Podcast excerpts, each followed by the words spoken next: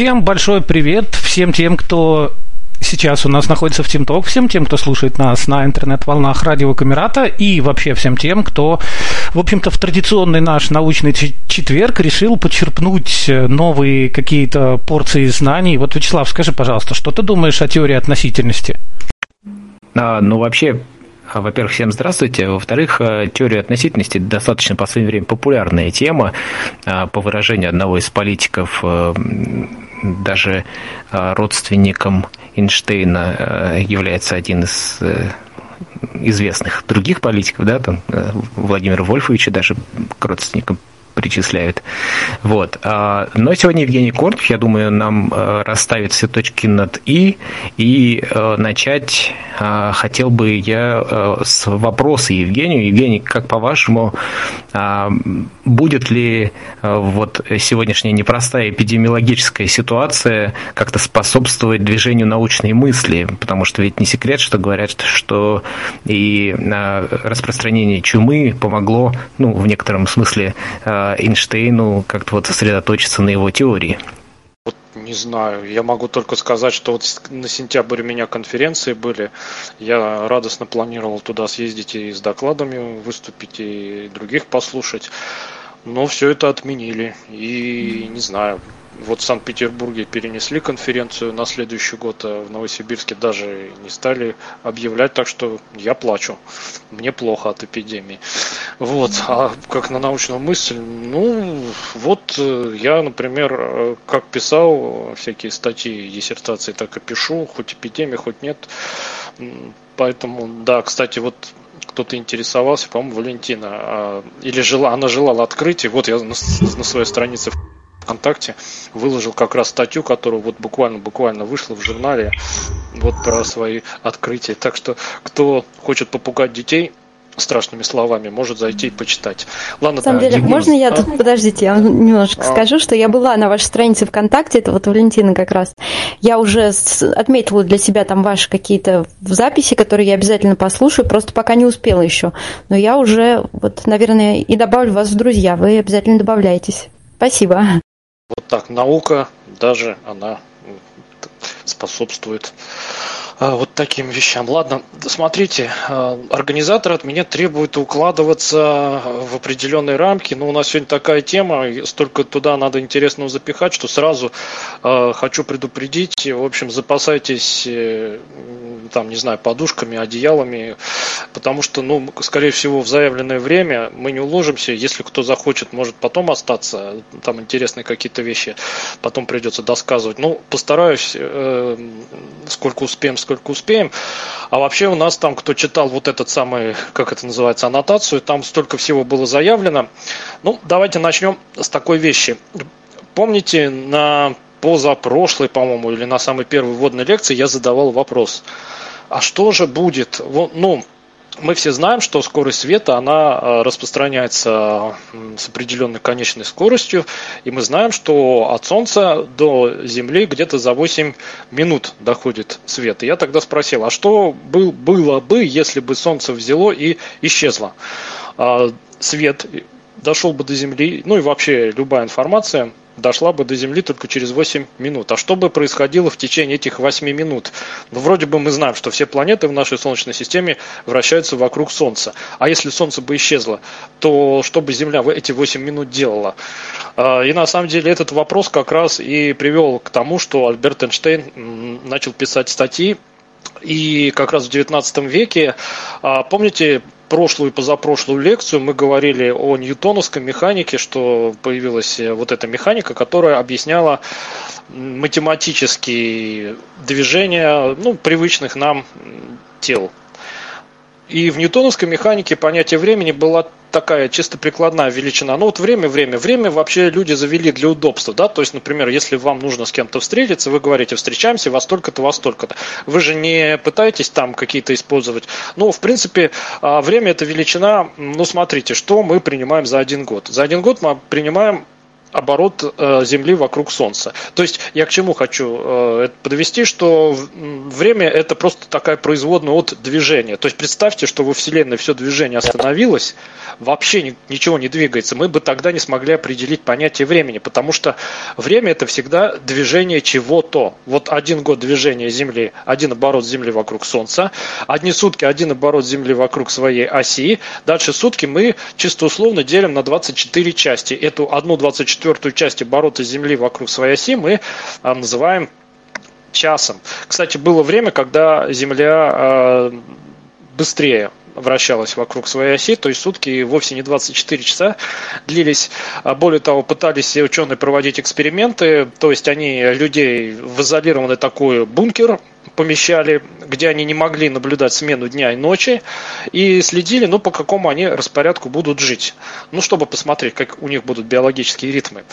А, и оказывается, что вот когда они не наблюдают за смены дня и ночи, ну или вот, например, жители э, областей, которые близко к полюсу, у которых полярная ночь, вот у них тоже интересно за ними наблюдать. Но вот те, которые в эксперименте принимали участие, оказалось, что они постепенно выработали чисто биологически такой почти 48-часовой э, цикл существования.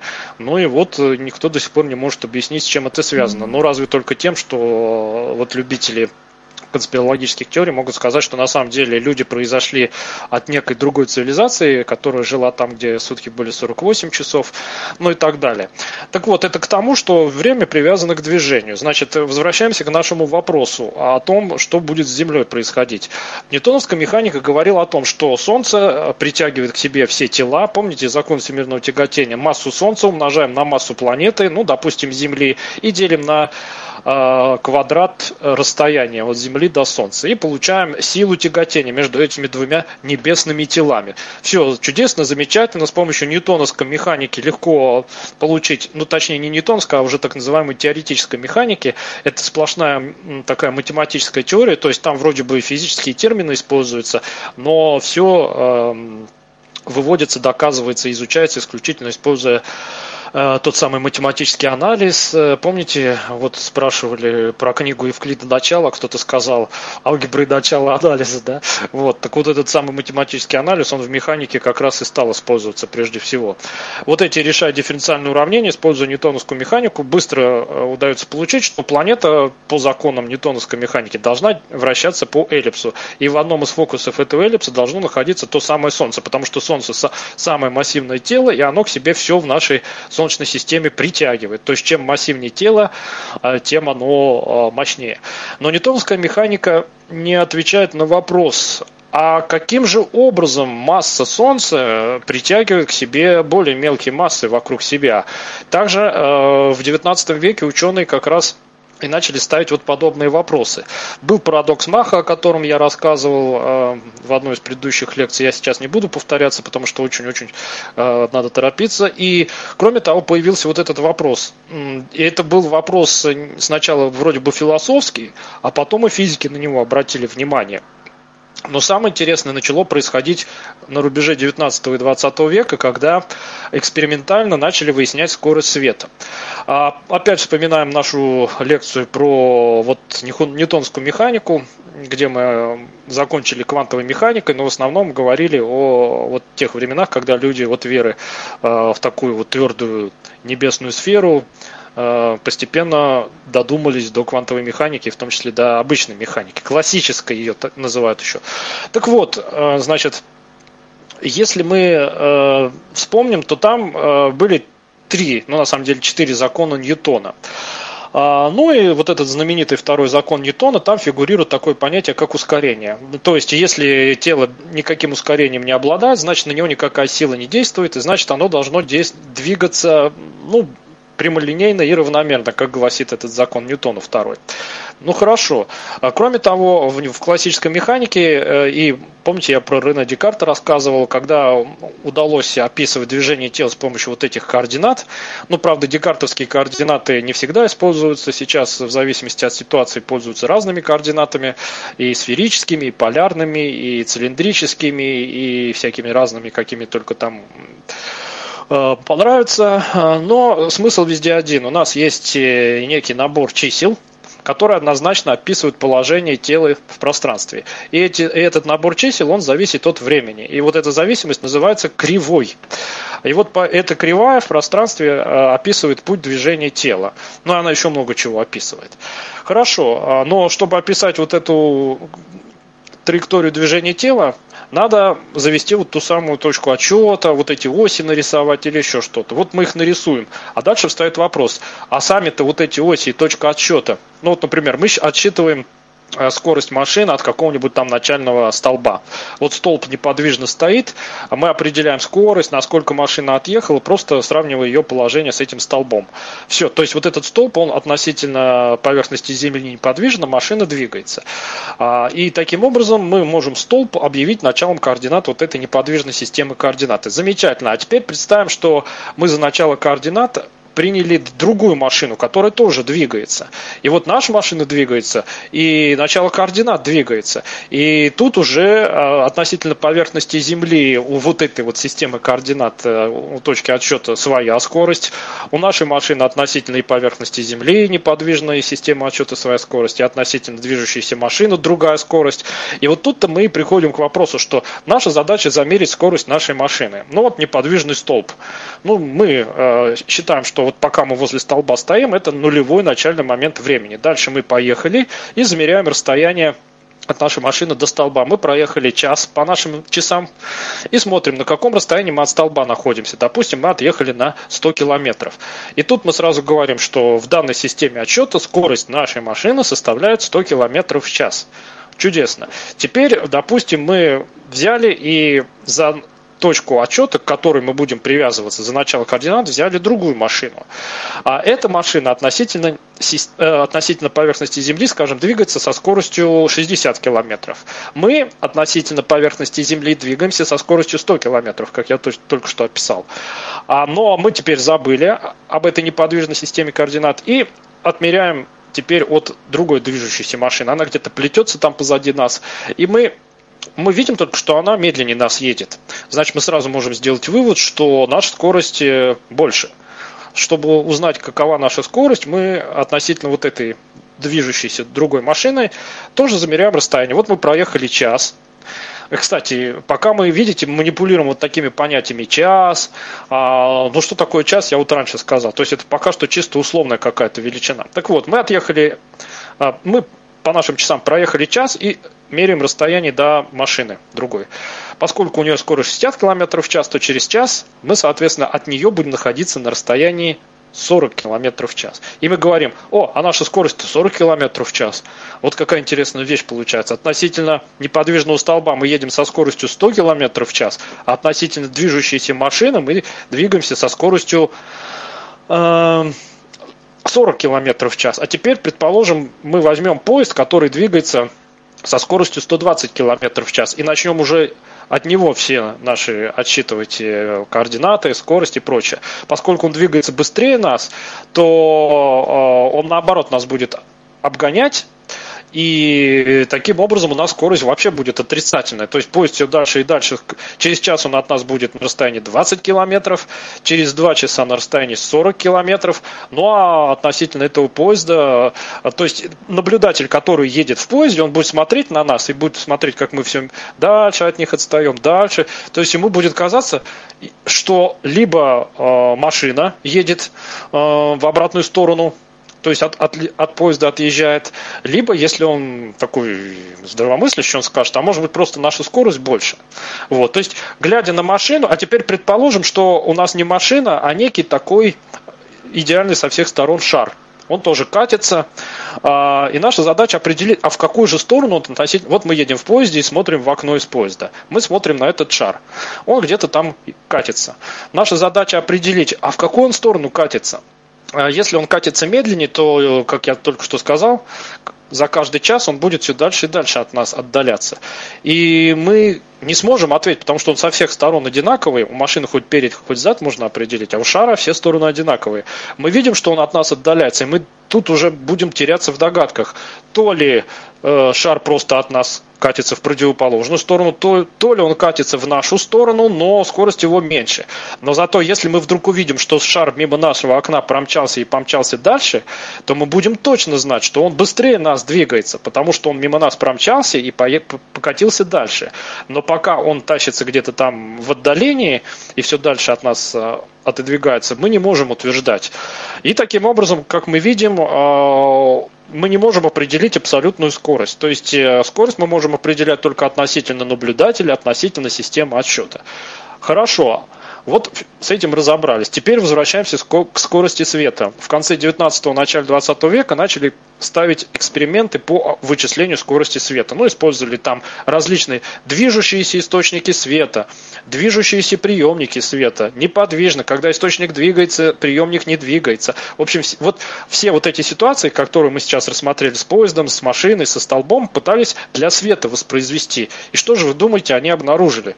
Они совершенно непонятную вещь обнаружить. То есть с точки зрения ньютоновской вот этой элементарной механики, которую в школах все изучают, которую я сейчас обрисовал, а, если, например, свет, э, источник света двигается, а приемник э, неподвижен, то, ну, там, зная скорость относительно неподвижного приемника света, вот этого движущегося излучателя света, мы можем уже какие-то тоже наблюдать искажения показания скорости света. Ну, ничего подобного не, не обнаружили. То есть, как бы ни двигался источник, как бы ни двигался приемник, ну, предположим, мы на столбе закрепили прожектор. Этот прожектор светит. Дальше. Мы от этого столба ну, поставили на некую машину вот эти приемники света и поехали.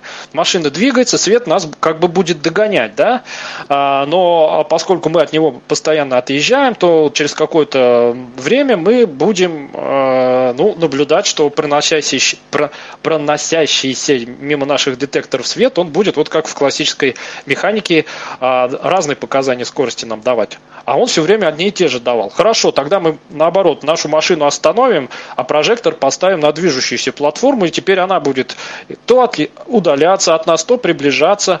И как бы вот так не э, мудрили, ничего не изменялось. Скорость света в любой ситуации, кто бы как бы ни двигался, оказывалась одна и та же.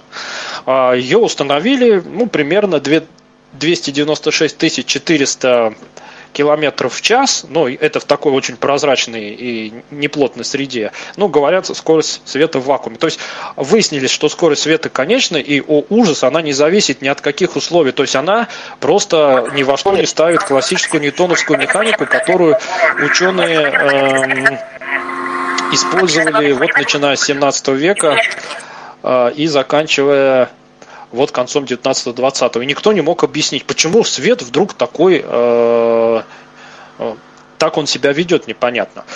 Начали думать, вроде бы что делать? То ли ньютоновская механика неправильная, но вот для нас-то она правильная, то есть самолеты, э, поезда, машины, да вообще все предметы вот в нашей бытовой жизни, они согласно законам ньютоновской механики двигаются.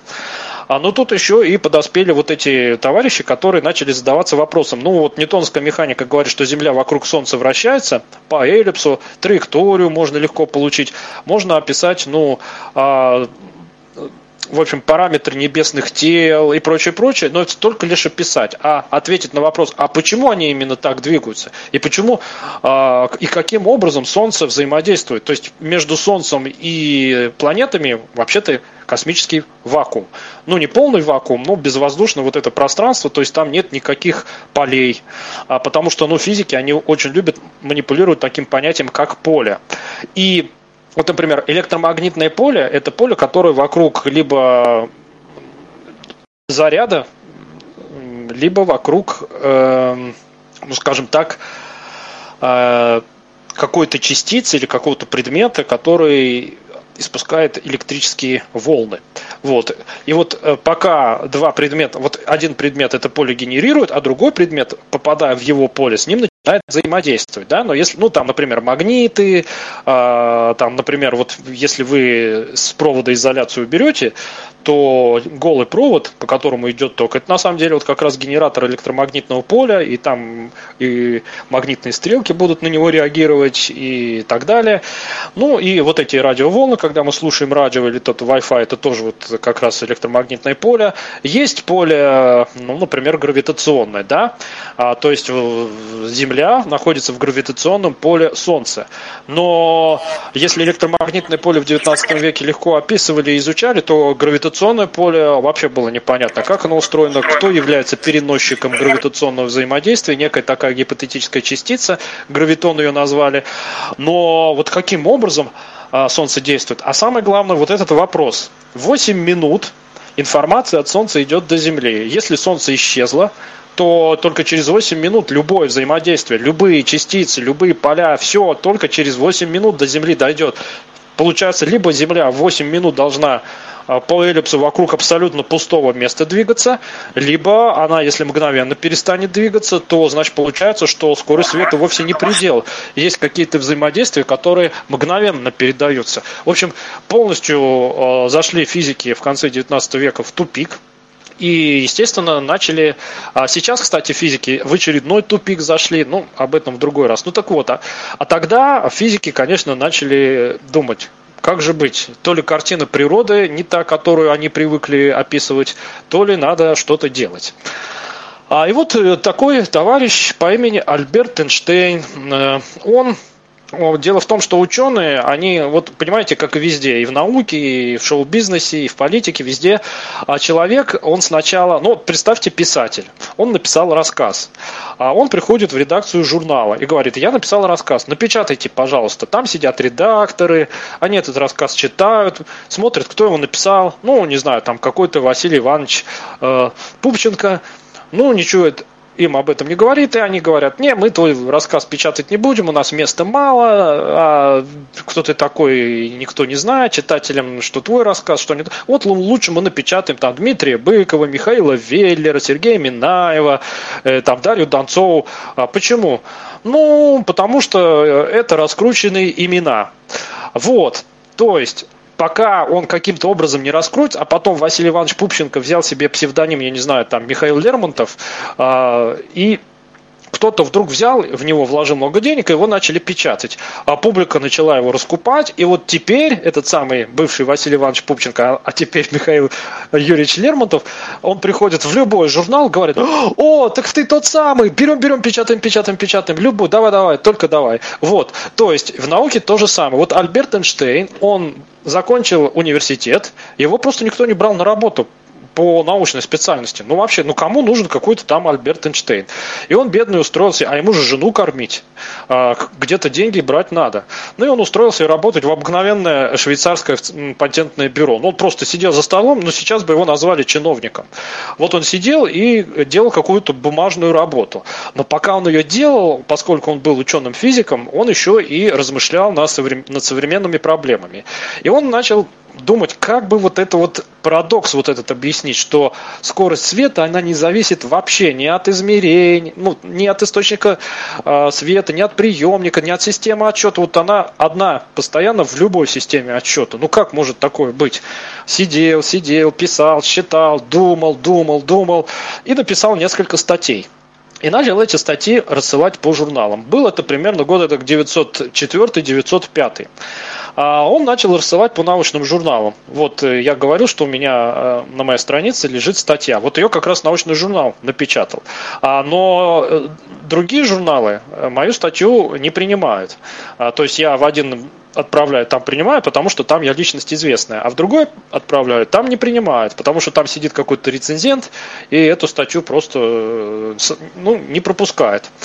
Вот. Это говорит не о том, что статья плохая, а просто о том, что все сильно зависит от э, людей, которые их принимают, эти статьи. Тоже было с Эйнштейном. Он разоставил эти статьи, и ни один журнал поначалу их печатать не захотел. А потом какой-то журнал взял и опубликовал его статью, ну, которых теория относительности части прямого отношения не имел. Ну, там про э, частицы что-то было и прочее. Он опубликовал, а статья-то была хорошая. И вот тут уже ученые, прочитав эту статью, на Эйнштейна внимание обратили. Они начали как-то с ним вступать в переписку. И вот после этого издатели смекнули, что ага, а он-то ученым интересен, и стали брать его другие статьи. И вот в 1905 статью, наконец-то Эйнштейну удалось опубликовать статью, как раз которая послужила основой так называемой специальной теории относить... А, о, нет, общей, общей теории относительности. Есть специальная, а есть общая. И в этой статье он взял и разрешил вот этот парадокс. То есть сидит какой-то парнишка в патентном бюро, пописывает статьи, а тут раз и решил проблему, от которой бились там светилы, Э, в университетах и так далее. Он ее взял и разрешил. И мгновенно Эйнштейн, конечно, стал суперзвездой. А в чем смысл был Эйнштейна? Да, собственно говоря, ничего, как всегда, ничего какого-то сложного он не придумал. Ну, конечно, его статья там на математике основывалась, но если без математики говорить, он э, взял и сделал такое предположение. Раз наши показания дают одну и ту же скорость света в любой системе отсчета, то есть э, как бы мы ни жонглировали с этими источниками света и приемниками света, системами отчета, а что если просто взять и предположить, что вот это самое время, которое в ньютоновской механике просто такую служебную роль играло, что это тоже такая э, пластичная штуковина, и что само время тоже э, может... В ньютоновской механике время это просто служебная величина, и мы э, к ней привязываем все процессы. Чтобы описывать э, какие-то процессы, нам нужно это время. Но время в ньютоновской механике это вообще чистой воды абстракция. А Эйнштейн сказал, не, а давайте вот заведем четвертую величину, то есть вот три пространственных э, координаты, а теперь еще заведем четвертую величину. Ну, Эйнштейн, естественно, поскольку он с математикой не особо был в ладах, он обратился к математикам, а вот, например, Минковский ему очень сильно помогал, еще один друг. И, кстати, вот Эйнштейну, друзья математики, его коллеги, они сразу нашли статьи Берхада Римана, вспоминаем, вот э, когда тут во вторник, да, было про геометрию разговор, там была геометрия Лобачевского, а еще была геометрия Римана. Вот тот самый Берхард Риман, это один из гениальнейших просто людей. А, он столько именно вообще вот прорывных э, математических а, идей предложил, в том числе еще в 40-е годы 19 века, он сказал, что, а, ну, то есть Евклидова геометрия изучает э, самое простое, школьное вот это пространство – какие там прямые, декартовые координаты и так далее. А Риман взял и попытался э, изучать любые пространства. Кривые, мятые, гнутые, какие-то там. Вот возьмите лист бумаги. Если он у вас на столе гладкий лежит, вы на нем там рисуете прямые, точечки, какие-то кривые, окружности. Это обычное дву- двумерное евклидово пространство. Но если вы начнете этот листик мять, на нем какие-то бугорки, вклад, э, впадинки начнут образовываться, он уже будет неровный. И там уже евклидова геометрия просто перестает работать работать.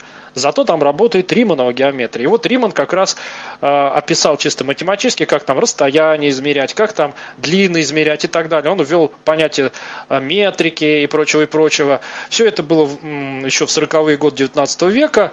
И вот когда он все это рассказывал, там сидело 5 человек, вот практически как у нас, да, только у нас побольше. Там на его докладе сидело 5 человек, э, из них только Гаусс э, подошел к Риману и сказал, да, ну ты монстр. И все. И то ушел в задумчивости, долго думал там. Ну, он вот что-то понял. А четверо остальных подумали, что он просто, ну, развлекается. Какую-то сложную придумал навороченную математическую теорию.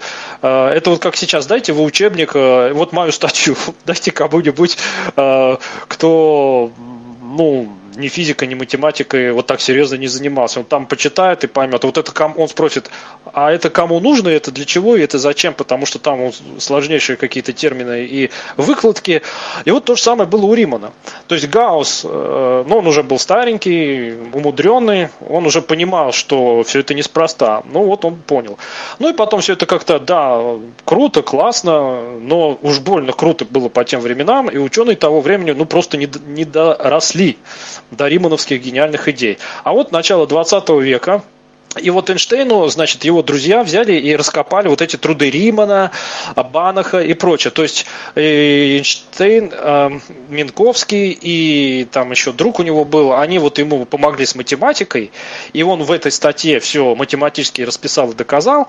И используя вот этот постулат, что время на самом деле, оно тоже может сжиматься, растягиваться, идти в разных направлениях и прочее, прочее, он разрешил этот парадокс. Как теперь объяснить вот этот парадокс, что скорость света, она постоянно при любых изменениях? Очень просто.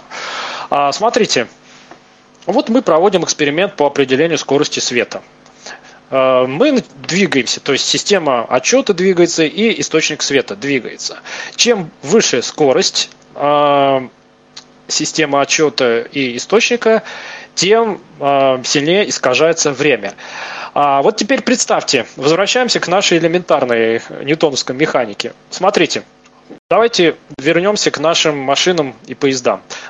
Вот вы едете в поезде, а я еду на машине. Мы опять задались целью определить скорость.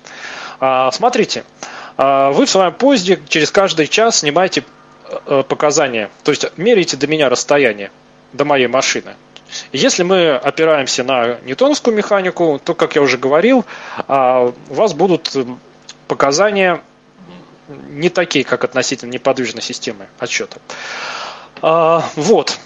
А теперь представьте, что вы, едучи в поезде, померили скорость моей машины, получили, ну, скажем, опять скорость там 20 км в час. Потому что у вас 120, у меня 100, да? А, относительно поверхности Земли. Теперь, допустим, поезд остановился, вы вышли, стоите на поверхности Земли, снова мою скорость определяете, снова меряете расстояние до моей машины, у вас снова получается 20. А, но без, без Эйнштейновской гениальной идеи мы бы ничего не поняли. А Эйнштейн что говорит? Он говорит, да, когда мы двигаемся в поезде, то при увеличении скорости поезда время э, начинает сжиматься так, чтобы вот, э, вот эту скорость света, чтобы показать показатель скорости света всегда был один и тот же. Ну, проще говоря, э, чтобы э, скорость машины была в любой системе отсчета 20 км в час, то есть пока мы едем в поезде, она 20 км в час, потом мы остановились и вышли, но время, время э, так замедлилось, что снова скорость 20 км в час. То есть я как ехал, так и еду, да? Я ничего не делал. Но если время вдруг начнет течь быстрее или медленнее, то мы можем, замедлив время так, чтобы относительно новой системы отсчета скорость была той же самой. А, вот, поэтому а, объяснить вот эту странную вещь со скоростью света удалось просто тем, что время оно с увеличением скорости системы отсчета а, замедляется. Еще раз, с увеличением скорости системы отсчета время замедляется. Поскольку в ньютоновской механике все тела двигаются с черепашьими скоростями, ну, смотрите, скорость света 296 400 э, километров в секунду, да? А, ну, а самые быстрые наши сейчас аппараты, ну, какие там скорости развивают? Ой, я не знаю. Ну, а, ну, со второй, с первой космической скоростью они еще летают. Но они пока даже, не знаю, там одной десятой скорости света не могут достичь. Вот. То есть ньютонская механика все описывает, но как только мы переходим к скоростям очень высоким, то там вот этот эффект замедления времени начинает проявляться. Поскольку, скорость, а поскольку свет он вот с такой скоростью очень высокой двигается, то а, когда мы меряем его скорость, то все наши системы отчетов, которых мы меряем, они настолько несравнимо медленнее скорости самого фотона, вот этого летящего фотона. Фотон, напоминаю, это малейшая частичка света. А, так вот, э, они настолько медленнее, что разница между скоростью света и скоростью система отсчета настолько велика, что для нее а, очень сильно воспринимается искажение времени, замедление времени. То есть, а, когда мы в нашей бытовой жизни с разными скоростями двигаемся, то у нас просто и скорости медленные, и разница между ними небольшая. Поэтому там настолько ничтожное искажение времени, что ну, им можно вообще пренебречь. Но вот при таких огромных скоростях, а, оказывается, время тоже изменяются. Более того, не только время изменяется, но изменяются размеры. В общем, оказывается, теория Эйнштейна, вот эта его статья 1905 года, ее стали называть, вот эту всю теорию, которую он там описал, стали называть э, специальной теорией относительности. А, почему специальной? Потому что там Эйнштейн а, отвечал на вопрос, э, который говорит о том, что на самом деле все процессы, они зависят и от системы отчета, и от наблюдателя, и от э, вот этих всех факторов. То есть в ньютоновской механике время была служебная величина, которой никто не интересовался. Она считалась, ну, просто вот такой какой-то постоянной служебной. А у Эйнштейна она начала играть отдельную роль. А более того, он взял вот этим пространством Минковского, Римана, и начал использовать четырехмерное пространство. Три пространственных координаты и четвертое – это время. А начал использовать всякие там лоуренцевые метрики и прочее, прочее. Э, в общем, это уже довольно такие суровые математические штуки. Но когда физики, физики-то в этом разбирались, ну, еще математики им помогали, а когда все это описали, то получилось вот это четырехмерное пространство. А, и представьте, в этом пространстве как бы есть световой конус. То есть э, э, вот это четырехмерное пространство Минковского, в котором все происходит, там есть две половинки. То есть представьте бесконечный конус, то есть как бы конус, у которого нет конца. Вот у него есть вершина, из нее испускаются лучи света, и они расширяются до бесконечности, образуют вот этот конус. То, что находится внутри конуса, это наша так называемая пространственно-подобная часть э, мира. Там мы все живем, там все, то есть все, что там происходит, двигается со, со скоростями меньше скорости света. А вот все, что снаружи конуса, это время подобная часть мира. Там все уже происходит со сверхсветовыми скоростями, но теория Эйнштейна используя вот эту метрику, описывает, что ни одно материальное тело, ни одно поле, ни один квант не может, ну поле, конечно, ладно, ни один квант и материальное тело в нашей пространственно подобной части мира не может превышать скорость света. Просто это там в этой статье было доказано математически. Таким образом, а, согласно специальной теории относительности, а, во-первых, ни одно взаимодействие в нашей Вселенной не может превышать скорости света. Это первое. А во-вторых, э, нет абсолютного времени, нет абсолютных э, длин, размеров, ничего нет. Вот. Поэтому э, оказывается, что при очень высоких скоростях показания могут быть совсем не такие, как при очень маленьких. Ну и таким образом вот эта статья 1905 года разрешила вот этот главный парадокс. Дальше Эйнштейн э, пошел дальше. Дальше он переключился на вот эту проблему, а что, ну, Теперь он уже был звезда. Естественно, он тотчас же уволился из патентного бюро. Его на расхват стали разные университеты, ну, как обычно у нас бывает. А, он стал работать в разных университетах. И теперь он уже мог выступать с докладами, там, а, лекции читать и так далее. А, но на самом деле теперь он начал заниматься попыткой разрешить вот эту другую проблему. По его специальной теории относительности ничто не может превышать скорости света, в том числе и действие Солнца на планету, на Землю. Ну и опять, вот этот парадокс надо было как-то разрешить. Каким же образом э, информация передается от Солнца к Земле? Э, почему планеты двигаются, да, ньютонская механика описывает, что они по эллипсу двигаются. А почему по эллипсу? Почему они именно по такой траектории двигаются? Из ньютоновской механики следует, что только, она только констатирует факт, что планеты должны двигаться под, грави, под воздействием гравитации Солнца по эллипсу. И Солнце должно находиться в фокусе этого эллипса. А каким образом и почему именно так? Вот когда мы с вами в бытовой жизни выходим на балкон – сворачиваем, ну не знаю, берем там камешек какой-нибудь или там листочек сворачиваем в комок и бросаем вниз. Он, ответственно, падает на землю. Ну, мы, помню школьную программу, говорим, ну, почему он падает ответственно? Потому что мы, нас же в школе учили, что кратчайшим расстоянием между двумя точками в нашей жизни, в нашем евклидовом пространстве является прямая. Причем а, пытливый школьник мог бы спросить э, у учителя математики, а почему она кратчайшая? Вот действительно, он может нарисовать кучу кривых всяких разных, гнутых, которые соединяют две точки. И сказать, а вот почему у них длины-то разные? И вот учитель должен ему еще и доказать. Вот. А на самом деле все это, конечно, доказывается. Вот как учитель доказывает, будет э, школьнику доказывать, я не возьмусь говорить. Но действительно, это можно доказать, что действительно прямая, она в нашем бытовом мире является кратчайшим расстоянием.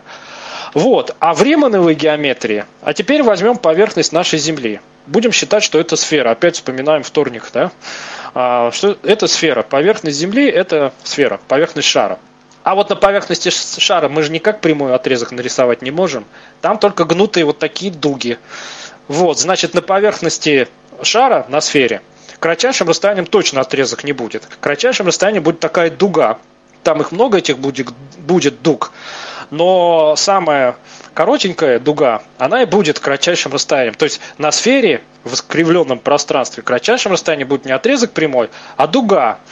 И вот эта дуга называется геодезическая. То есть геодезической э, в математике и вообще в науке называют э, как раз прямую между двумя точками уже в кривом пространстве, которая является как раз кратчайшим путем от одной точки до другой. Вот вам пример. Возьмем лист бумаги. Он у вас лежит на столе. берем на нем две точки, соединяем их кратчайшим расстоянием. Ну, это будет отрезок. Чудесно и замечательно. Школьная математика, школьная геометрия, все просто. Дальше мы этот листик берем и сворачиваем в трубочку. Ничего мы с ним не делали, просто скатали в трубочку. А после того, как мы его скатали в трубочку, естественно, тот отрезок, который был на нем нарисован, загнется в дугу. А, то есть точки никуда не делись, кривая тоже никуда не делась, только она изогнулась. Мы взяли и этот листик, э, он двумерный, а мы в третьем измерении его искривили. Так вот, а, теперь современная наука манипулирует многомерным пространством, то есть можно считать, что, например, наше трехмерное пространство тоже можно как-то изгибать и деформировать в четырехмерном, в пятимерном, там, в 120-мерном. Правда, простой человек не может представить себе, что значит, например, пятимерное пространство. Вот наше пространство ширина, высота и ну, вперед-назад, влево-вправо и вверх-вниз. Три измерения. Вот мы по ним двигаемся. А какое такое четвертое измерение? Мы его представить не можем. А математики и физики, да, они хоть миллиард могут представить, а только это уже чисто абстрактно. Там используется так называемый базис э, векторного пространства, там прочее, прочее. То есть они на самом деле уже давным-давно не работают. Это только в школе осталось вот это трехмерное пространство. Никто им уже ни в науке, ни в современной э, физике, математике давным-давно не пользуется используется это только для, для школы, чтобы детям вот какие-то основы излагать. А в реальной науке, да и вообще в нашей реальной жизни измерений всегда довольно много и так далее. То есть в квантовой механике их там 9 или там 11, в теории относительности там 6, есть пространство Калабия и прочее, прочее. Так вот, э, смотрите, э, Эйнштейн э, после того, как он стал звездой, начал разрабатывать свою теорию дальше. Теперь он захотел разрешить парадокс. Что будет происходить с Землей, а, если Солнце исчезнет? А, и тут он опять на, гениальных, на гениальные труды Римана вот, э, обратил внимание. То есть, смотрите, Риман при жизни ну, практически фурору не произвел. А вот Эйнштейн на его трудах э, прославился ну, просто по всем фронтам. Так вот, он посмотрел на эту Риманову геометрию на гнутых, мятых пространствах, где Риман просто использовал. Вот а как мы меряем расстояние в нашей бытовой жизни? А, ну, мы прикладываем скажем, линейку да, между двумя точками и сравниваем по линейке меряем. А иногда рулетку, если нам что-то гнутое нужно померить, вот, прикладываем. Ну, естественно, рулетка гнется, уже показания не точные, но приблизительно мы получаем. А Риманова геометрия, она позволяет точно э, длины любых искривленных линий определять. То есть мы можем взять, например, две точки, соединить их какой-то линией, ну вообще к отрезку отношения не имеющейся, дугой, завитой какой-то завитушкой, там кусочком спирали, э, или даже там, не знаю, какой-нибудь параболой, да чем угодно. И Риманова математика, Риманова геометрия, она просто дает конкретные формулы. Они используют, кстати, интегралы, касательные, производные. Вот когда в старших классах э, дети начинают задаваться вопросом, зачем вот такая заумь нужна, э, то э, им можно просто взять и вот эту всю начать рассказывать. И поставить просто вопрос. А вот, вот тебе вот бочка. Простая бочка с гнутыми стенками. Твоя задача ее объем посчитать. Как ты ее будешь считать? Как? Как цилиндра не пойдет, потому что у цилиндра э, стенки прямые, а тут стенки гнутые. Как ты будешь считать? Все без интегралов и производных вообще никак ты не обойдешься. Ну и так далее. Элементарная задача определить объем пивной бочки. Все, без интегралов и производных никак. Либо приближенно, то есть можно ее посчитать и э, цилиндром с прямыми стенками, но тогда мы можем сильно ошибиться и пиво не долить или перелить. Вот, а пиво драгоценная влага для многих. Так вот, значит, Эйнштейн взял эту Риманову геометрию на гнутых пространствах мятых и Э, вспомнил, как Риман, когда он рассказывал вот этим пяти слушателям свою идею, Риман тогда сказал, что вот представьте, вот у нас пространство, оно начало изгибаться, как-то гнуться, и теперь представьте муравья. Вот он ползет по ровному листочку, он никакого сопротивления не испытывает, потому что листочек ровный, он по нему ползет себе и ползет. А тут представьте, мы лист начали мять, и у него такие бугры, начали провалы, и теперь муравей дополз до вот этого вздыбившегося бугра и начал на него взбираться. Он уже чувствует, что что-то не то. То есть какое-то сопротивление со стороны поверхности, по которой он ползет. Э, ему будет казаться, что ему, ну, проще говоря, э, как бы стало сложнее, труднее двигаться. Э, ну, такой же эффект он мог бы ощутить, если бы мы взяли и увеличили силу тяжести. Вот он ползет по ровному листу, а теперь мы взяли и увеличили силу, с которой его тянет туда, на лист. А, то есть получается, что он также бы почувствовал, что ему тяжелее двигаться. То есть если он само пространство, по которому двигается, начнет искривляться, то он начнет испытывать затруднения. И если мы начнем силу тяжести увеличивать, он начнет испытывать затруднения. Эффект будет один и тот же. Хорошо. Дальше рассуждал Эйнштейн. Вот теперь представим себе идеальное резиновое такое плоское пространство. Мы взяли и натянули а, такой резиновый, как бы это сказать, резиновую мембрану. Натянули. Она ровная. Теперь мы в центр этой мембраны бросили металлический шарик. Под его действием поскольку он имеет массу, на, на шарик действует притяжение Земли, мембрана провиснет а, туда, к Земле. А теперь этот уже ровный резиновый, вот эта ровная резиновая мембрана, она прогнется, она будет искривленной. И в центре искривления будет наш металлический шарик. Ага, сказал Эйнштейн.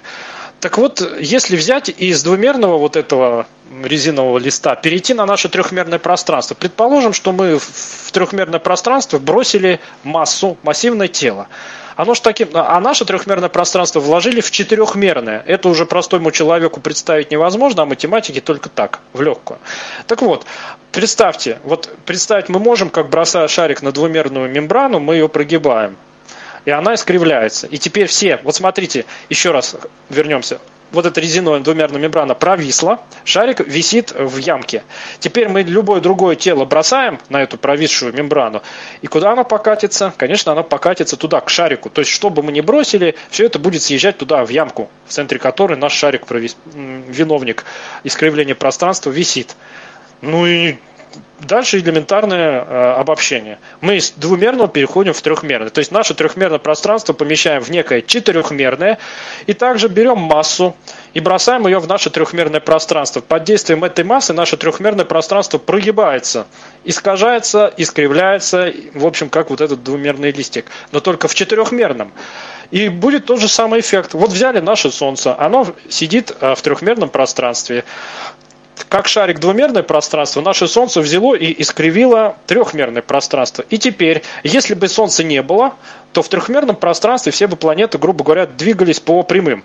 А поскольку Солнце его искривило, это пространство, то планеты теперь, как другие предметы по нашему двумерному резиновому листу, скатываются к ямке, то планеты э, начинают э, э, тоже двигаться по искривленным траекториям. Потому что на провисшем резиновом вот этом листе, листе нет прямых она поверхность теперь искривленная, она туда провисла, как бы такая, а, ну, получилась э, такая чаша, да, в, центре, в самой низкой точке, которой наш металлический шарик покоится. И все будут скатываться туда. Но пока они скатываются, они двигаются по таким изогнутым траекториям. Уже никаких отрезков прямых там не будет. Если мы шарик уберем, мембрана вернется обратно в идеально ровное состояние, и там все будут двигаться по прямым. Но мы бросаем туда обратно шарик, мембрана провисает, и все опять к нему стремятся по изогнутым уже траекториям. Так на планете они тоже по изогнутым двигаются? Ага, сказал Эйнштейн. Ну хорошо. Теперь тогда мы можем считать, что гравитация это то же самое, что просто искривление пространства. То есть э, мы можем считать, что притяжение между двумя массивными телами это просто когда одно тело вокруг себя начинает гнуть и искривлять пространство, а второе тело а, попадает в это гнутое пространство, там уже э, кратчайшие расстояния, вот эти самые геодезические, становятся кривыми, ну становятся, а, а раз так, то любое тело будет двигаться, ну в природе как все устроено? В природе любое тело стремится двигаться по кратчайшей траектории. Когда мы с балкона бросаем камешек, он летит по прямой только потому, что э, и мы, и поверхность Земли двигаются, вращаются с одинаковой скоростью. Да? То есть э, мы находимся в неподвижной системе отсчета. Вот. А теперь представьте, мы летим на самолете, самолет с очень большой скоростью летит над поверхностью Земли, и мы с самолета камешек бросаем. Он неответственно к Земле полетит, он по такой дуге полетит. А если самолет э, летит почти что с первой космической скоростью, то если мы бросим э, камешек в самолет, он вообще никогда на Землю не упадет, потому что вот эта очень вытянутая дуга, она просто замкнется в окружность. И оказывается, планеты-то вот эти самые наши, они двигаются уже с третьей космической скоростью. Что такое третья космическая скорость? Ну, проще, как говоря, ну, точно так же. То есть, если бы планета двигалась не по эллипсу, а по какой-то траектории, с маленькой скоростью, она бы рано или поздно упала на Солнце. Если бы ее скорость была недостаточная, она бы просто упала на Солнце. И все, что можно, уже на Солнце давным-давно упало. То есть в нашей Солнечной системе там порядка 4,6-4,8 э, миллиарда лет. За это время все, кто мог, они уже давно упали в Солнце. А они упали только те, у кого была достаточная скорость. Вот третьей космической скоростью называется скорость, с которой массивное тело должно двигаться вокруг Солнца, чтобы оно на него не упало. Первая космическая скорость, чтобы тело не упало на Землю, с этой скоростью должны летать спутники а планеты должны летать с третьей космической скоростью. Вот поэтому они по эллипсу летают. И не потому, что они вот такие особенно, а просто они выжили. А, такой естественный отбор. То есть мусор всякий медленный, он весь упал и сгорел в Солнце. А планеты, которые с, такими скоростями, ну там не планеты, пыль может какая-то, потом это все слепалось, а, укруплялось, они двигались с нужной скоростью, поэтому они на Солнце не упали. Но двигаются они вокруг Солнца по геодезическим. А геодезические в искривленном пространстве, это уже не прямые, а вот эти эллипсы. И если мы возьмем римановские формулы и подставим туда, то мы обнаружим, что в искривленном пространстве, а, ну, в атмосфере геодезической будет такая дуга, да, а, кусок окружности, который на сфере, ну, это называется а, фрагмент большой окружности. То есть геодезическим кратчайшим путем, вот когда корабль плывет по морю, на очень большое расстояние, он же тоже по дуге плывет. Вот, если ему нужно проплыть э, как можно быстрее, по кратчайшему расстоянию, он должен плыть по вот этой дуге, по геодезической. Если самолет летит на очень большое расстояние, он тоже должен лететь не по прямой, а по вот этой дуге. То есть э, геодезическое кратчайшее расстояние для нашей Солнечной системы это как раз эллипс. Просто это дает э, геометрия Римана. Эйнштейн это взял все э, и опубликовал в 1915 году. Представляете, 10 лет он бедный мучился, а, ну потому что просто поскольку уже начало 20 века это была суровая такая математизированная физика, то есть если во времена Ньютона, ну, была, конечно, математика, но такая, которую сейчас студенты легко там щелкают на первом-втором курсе, то в начале 20 века это уже тензоры, там э, э всяческие римановые пространства, э, ряды, чего там только нет. А, то есть, если вы в Википедии наберете э, формулу Эйнштейна или тензор Эйнштейна, то вы там увидите тензор Ричи, метрический тензор, пятое, десятое, то есть, ну, а это уже в школах не изучают, это надо, конечно, отдельно поступать и разбираться. Там тензор энергии импульса и прочее, прочее, это уже такая математика. Но главное, что Эйнштейн вот эти формулы написал, и от этих формул началась вот эта новая эра. В 1915 году он опубликовал статью, где изложил вот этот принцип эквивалентности. Что же такое принцип эквивалентности? А, он говорит, говорит о том, что энергия эквивалентна массе. Записывается это очень просто. Масса m умножается на скорость света c, возведенную в квадрат, и это равно e, энергия. А, а именно, смотрите, чистая формула, но она говорит о том, что если мы массу тела умножим на скорость света, массу Солнца на скорость света, то получим энергию, да, а, которую дает нам Солнце. А, ну, а, то есть, э, если мы возьмем искривление пространства, то это эквивалентно гравитации. То есть то, что нам кажется притяжением со стороны Солнца, на самом деле просто искривление пространства. Солнце вокруг себя искривляет пространство, как мы искривляем лист бумаги. Вот мы берем ровный лист бумаги, он лежит на столе. Мы его скатываем в трубочку, и все отрезки превращаются в замкнутые окружности. Теперь муравей, который ползал по ровному листу, просто по отрезкам будет ползать по вот этим окружностям. Хотя ничего не изменилось. И лист тот же самый, и кривые те же самые, только они изогнулись. И теперь муравей будет жить внутри такого скатанного в трубочку листа. Это такой цилиндр. То есть он будет путешествовать вот по этим окружностям на стенках цилиндра. И ему будет казаться, что ну, жизнь-то нелегка, потому что стенки-то кривые, и он постоянно будет ну, ну, нелегко по изогнутым стенкам ползать. То есть для него гравитация а, будет, ну, что называется, на лицо. Если мы лист раскатаем обратно, гравитация для муравья исчезнет, потому что он будет ровный, и он будет двигаться по этому листу, не испытывая никакого сопротивления. Так вот, гравитация – это то же самое, что искривление пространства. То есть, значит, искривление пространства эквивалентно гравитации, а энергия эквивалентна массе. А, ну, смотрите, что значит, что значит вот эта связь mc в квадрате равно e. А, это вот формула, которую многие в книжках по теории относительности там любят приводить. А вот простой пример. Вы сжигаете дрова. Вот вы пришли э, в дом или в баню, бросили в топку дрова. У дров есть масса. Ну, есть. Дальше они начинают гореть. Когда они горят, они выделяют тепловую энергию. И не только тепловую. И в том числе там выделяются какие-то частички, ну, много чего они выделяют, но прежде всего при горении выделяется энергия.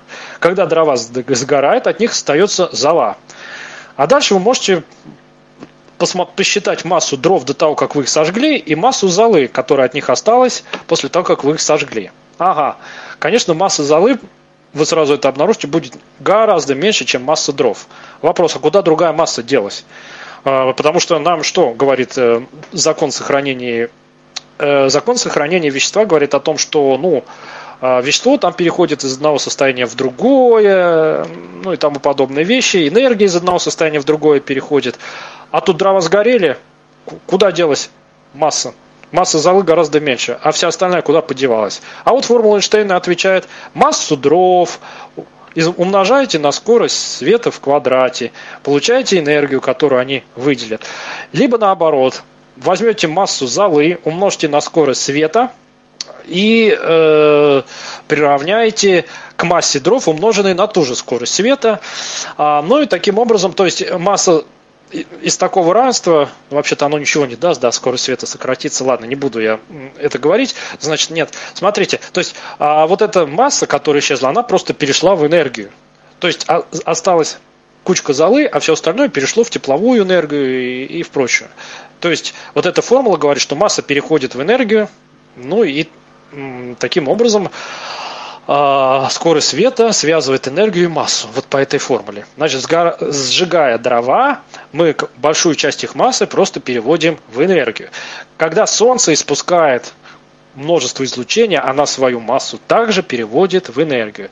А значит, через какое-то время масса Солнца начнет уменьшаться. И это приведет рано или поздно к тому, не знаю, будем мы об этом говорить, наверное, будем, что Солнце, в общем, эволюция звезд это отдельный разговор. То есть какие-то звезды превращаются в черные дыры, а наше Солнце превратится в такую распухшую э, звезду, э, очень горячую, там сбросит э, излишки оболочки, ну и так далее. Все это как раз из, из этого принципа эквивалентности вытекает. Таким образом, в 1915 году Эйнштейн закрыл вот этот вопрос. Теперь, наконец, мы на него можем ответить. Смотрите. Согласно Эйнштейну, Солнце искривляет трехмерное пространство. Согласно принципу эквивалентности. Принцип эквивалентности говорит о том, что любая масса искривляет вокруг себя пространство. Только мы, наша масса настолько ничтожна, что она, конечно, искривляет пространство, но вокруг нас никто увиваться по эллипсу не будет. Да? Все будут ходить вокруг нас так, как они захотят. Но если бы наша масса была близкой к массе Солнца, то бы все вокруг нас ходили кругами, точнее говоря, эллипсами. И мы были, были бы в центре внимания и были бы просто считали бы себя просто ну самыми-самыми почитаемыми персонами, потому что все бы а, из-за того, что мы вокруг себя искривили пространство, были обязаны вокруг нас ходить. Либо они бы упали прямо на нас, либо, если не, не, не захотели бы падать, они были вынуждены ходить вокруг нас по эллипсам. Но никуда от нас бы не делись. Вот. А, значит, раз Солнце искривляет вокруг себя пространство, то если оно исчезнет, пространство мгновенно распрямится. И мгновенно Земля полетит не по эллипсу, а по какой-то другой траектории, потому что пространство уже будет не искривленным, а прямым. Ну, проще говоря, вы взяли листик бумаги, скатанный в трубочку, а потом вы его взяли, раз, развернули и бросили на стол. Как только он развернулся, а муравьишка пока, ну вот он был свернут, он из одной точки полз в другую. А, но он долго ползти будет, он же медленно ползет. Но вы этот лист раскатали и бросили на стол. Он мгновенно развернулся, и муравьишка мгновенно облегчение испытает. Он теперь прямой листик. Он по нему также будет ползти до своей второй точки, но теперь ему гораздо легче начнет ползти, потому что пространство из кривого стало прямым. Теперь ему эти стенки искривленные не мешают, он по идеально ровной поверхности ползет.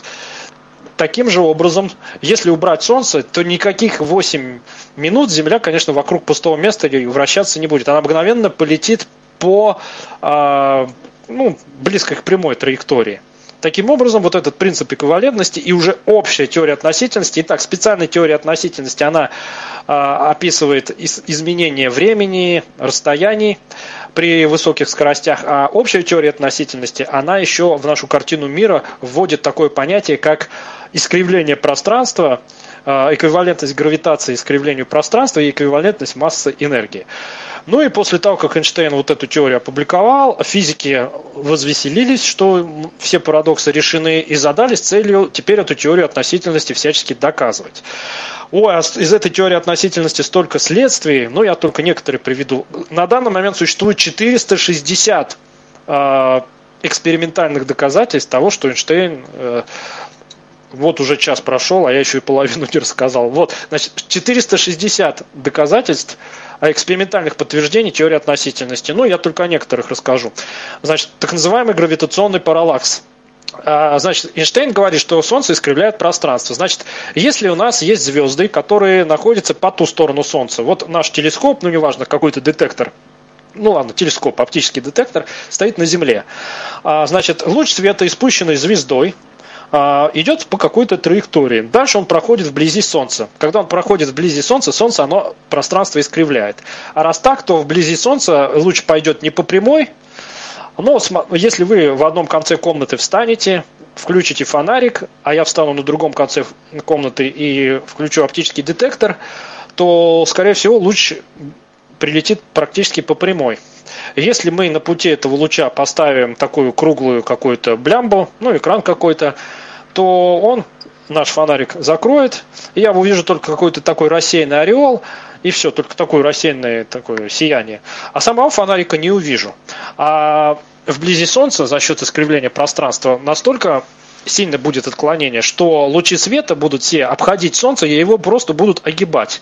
И согласно теории относительности и принципу эквивалентности, мы должны увидеть звезды, которые вообще-то должны находиться за Солнцем. То есть, если бы лучи двигались по прямой, то они бы уперлись в Солнце, ну и все, а потом там как-то либо от него отразились, что-то отразилось, что-то бы там чуть-чуть а, обогнуло. Ну, поскольку Солнце очень ярко светит, мы вообще этих звезд бы не увидели. А если мы увидим звезды, которые на самом деле находятся за Солнцем, а как узнать, что они находятся за Солнцем? А узнать о том, что они находятся за Солнцем, мы можем а, выписывая чисто такие математические фигуры, ну, проще говоря, а, строя там всякие треугольники, в одной вершине Солнце, в другой Земля, в третьей звезда. Ну, поскольку Земля вращается вокруг Солнца, то вот когда и Земля, и Солнце по одну, ой, Земля и звезда по одну сторону Солнца, мы ее без всяких препятствий будем видеть. Но когда Земля сделает половину оборота, через полгода она будет по другую сторону Солнца, а звезда останется по ту сторону Солнца. Значит, мы ее не должны видеть. Таким образом, если мы потерпим полгода, вот мы сейчас видим звезду, она Э, солнце от нас ее не заслоняет. Потерпим полгода, через полгода Земля будет на противоположной стороне орбиты, и Солнце будет нас разделять. Если мы эту звезду все равно увидим, это значит, что лучи света искривлен, искривлены, и более того, по силе искривления, а точнее мы знаем массу Солнца, дальше мы применяем формулу Эйнштейна, а, мы вот эти геодезические просто возьмем и посчитаем. Этим как раз занимается Риманова геометрия, а я как раз специалист по Римановой геометрии. Как раз я занимаюсь вот тем, чем Берхат Риман в 19 веке начал заниматься. А сейчас это превратилось вот в такую науку, уже вот эта математикой, которой я занимаюсь, я как раз занимаюсь топологией, там, геометрией, вот этой искривленными пространствами, а, теориями относительности, тензорами и всякими там паракомплексными, комплексными структурами и прочее, прочее. Вот это как раз все связано с теорией относительности. Ну так вот, Значит, эксперимент элементарный. Мы определяем звезду, которую мы видим. Через полгода мы смотрим на нее, и если мы ее снова видим, мы определяем, а насколько мы ее далеко от Солнца видим. То есть чисто оптически она будет э, либо заслоняться Солнцем, либо видна как бы в стороне от Солнца. И насколько она будет в стороне, чем дальше она будет видна, тем сильнее искривление. Таким образом, используя формулы теории относительности, мы просто можем предсказать, где эта звезда должна находиться через полгода, просто математически. Ну а теперь э, берем и едем в какую-то хорошую точку, откуда легко эти звезды наблюдать. И вот в 1919 году э, во время солнечного затмения как раз такие эксперименты впервые были поставлены. То есть были предсказаны положения звезд, которые должны по ту сторону Солнца находиться. А, и э, значит, э, были проведены наблюдения, и оказалось, что мы действительно видим звезды, которые по ту сторону Солнца находятся, и именно там, где предсказывает теория относительности. Более того, теория относительности объяснила искажение орбиты Меркурия. То есть у Меркурия была такая странная орбита, то есть, э, ну, понятно, что Меркурий по эллипсу вращается, но этот эллипс еще, в свою очередь, э, время от времени сам поворачивался. То есть, если земная орбита, она статична, то есть один и тот же эллипс всегда, то его оси относительно Солнца никак не меняются. А вот у Меркурия они менялись. Но потому что он очень близок к Солнцу, и там уже начинает проявляться вот этот э, эффект теории относительности. То есть там настолько сильное искривление, что сама вот эта орбита, э, она тоже начинает немножечко поворачиваться. То есть Меркурий двигается по эллипсу, но еще сам эллипс как бы двигается в пространстве. И теория относительности и это описала. То есть она все, что можно, объяснила, и пошли дальше экспериментальные доказательства. Ну, потом уже с развитием там техники и другие начали получаться, но я с доказательствами закончу. Но, в общем, а, это не Фоменко Носовский, а это настоящая э, наука. То есть здесь все 400 с лишним раз доказано и математически, и на экспериментах. То есть это все а, любой желающий может проверить. Итак, теперь давайте перейдем. Вот все, теперь мы переходим к следующему важнейшему а, понятию, к фотонному интерферометру или к фотонным часам. Вот теперь сосредоточьтесь. А, ну, зрячие они могут просто взять листик бумаги и нарисовать треугольник, но вы можете просто вот если перед вами поверхность стола, сейчас мы с вами будем строить фотонный интерферометр. Представим себе два зеркала. Одно напротив другого. Теперь представим, что одно зеркало над вторым находится. Давайте назовем нижнее зеркало B, а верхнее А. Итак, верхнее зеркало А, нижнее Б. Теперь представим, что эти оба зеркала мчатся в пространстве со световой скоростью. А, они мчатся в пространстве. Скорость у них одинаковая. То есть пока вы сидите на зеркале А, вы всегда перед собой видите зеркало Б. Вы свой, э, значит, прекрасный лик видите, он отражается в зеркале Б. Ну и кто-то сидит в зеркале Б и видит наоборот, что в зеркале А его не менее прекрасный лик отображается. Но мы не будем сейчас о ликах говорить, а о фотонах начнем говорить. Потому что теория относительности, она сказала, что быстрее фотонов никто в нашем мире двигаться не может. Но раз не может, будем брать самый большой, что может фотон. Итак, теперь смотрите. А, фотон. Ну, часы как идут? Тик-так, тик-так, тик-так. Значит, тик – это фотон из зеркала А попадает в зеркало Б, а так – это он из зеркала Б возвращается обратно в зеркало А. Ну, он летает туда-сюда, из одного отразился, полетел в другое. Потом из, из А прилетел в Б, отразился в Б, полетел в А, потом обратно, вот туда-сюда летает. Тик-так, тик-так, тик-так. Из А в Б летает. Тик-так. Ну вот, дальше. Теперь смотрите, вот перед вами поверхность стола, возьмите любые два, там, не знаю, карандаша, ну, два одинаковых предмета, а, и расположите так, чтобы они лежали на, на столе а, один над другим, то есть, чтобы они лежали как бы на одной прямой, но один вверху, другой внизу. Вот, верхний у вас будет А, зеркало, нижний Б. Вот эти два предмета. И фотон прыгает между ними. Из А он бегает в Б, из Б бегает в А, отражается от одного в другое. И теперь мы говорим, вот это будут наши часы. Что мы будем считать одной секундой? Ну как? А как мы определяем в классической ньютоновской механике время? А мы берем расстояние, которое прошло что-то, машина, фотон, да не знаю, кто угодно, и делим на скорость, с которой он это расстояние проходил. Вот машина, скажем, э, проехала 100 километров, и мы знаем, что скорость нашей машины э, скорость нашей машины 60 км в час. Мы 100 делим на 60 и получаем, что э, в пути она была 1 час и еще 40, э, ну, 2 трети часа, то есть еще 40 минут. Час 40 мы ехали, потому что скорость 60 км в час, а мы проехали 100 км. Значит, в пути мы находились ну, самолет летит там со скоростью 800 км в час, пролетел 4 часа, ну, теперь э, вы можете нет, не 4 часа, господи, 800 км в час пролетел, там, не знаю, 2800 километров, поделите. Ну, элементарно школьная задача, господи, задача за пятый класс.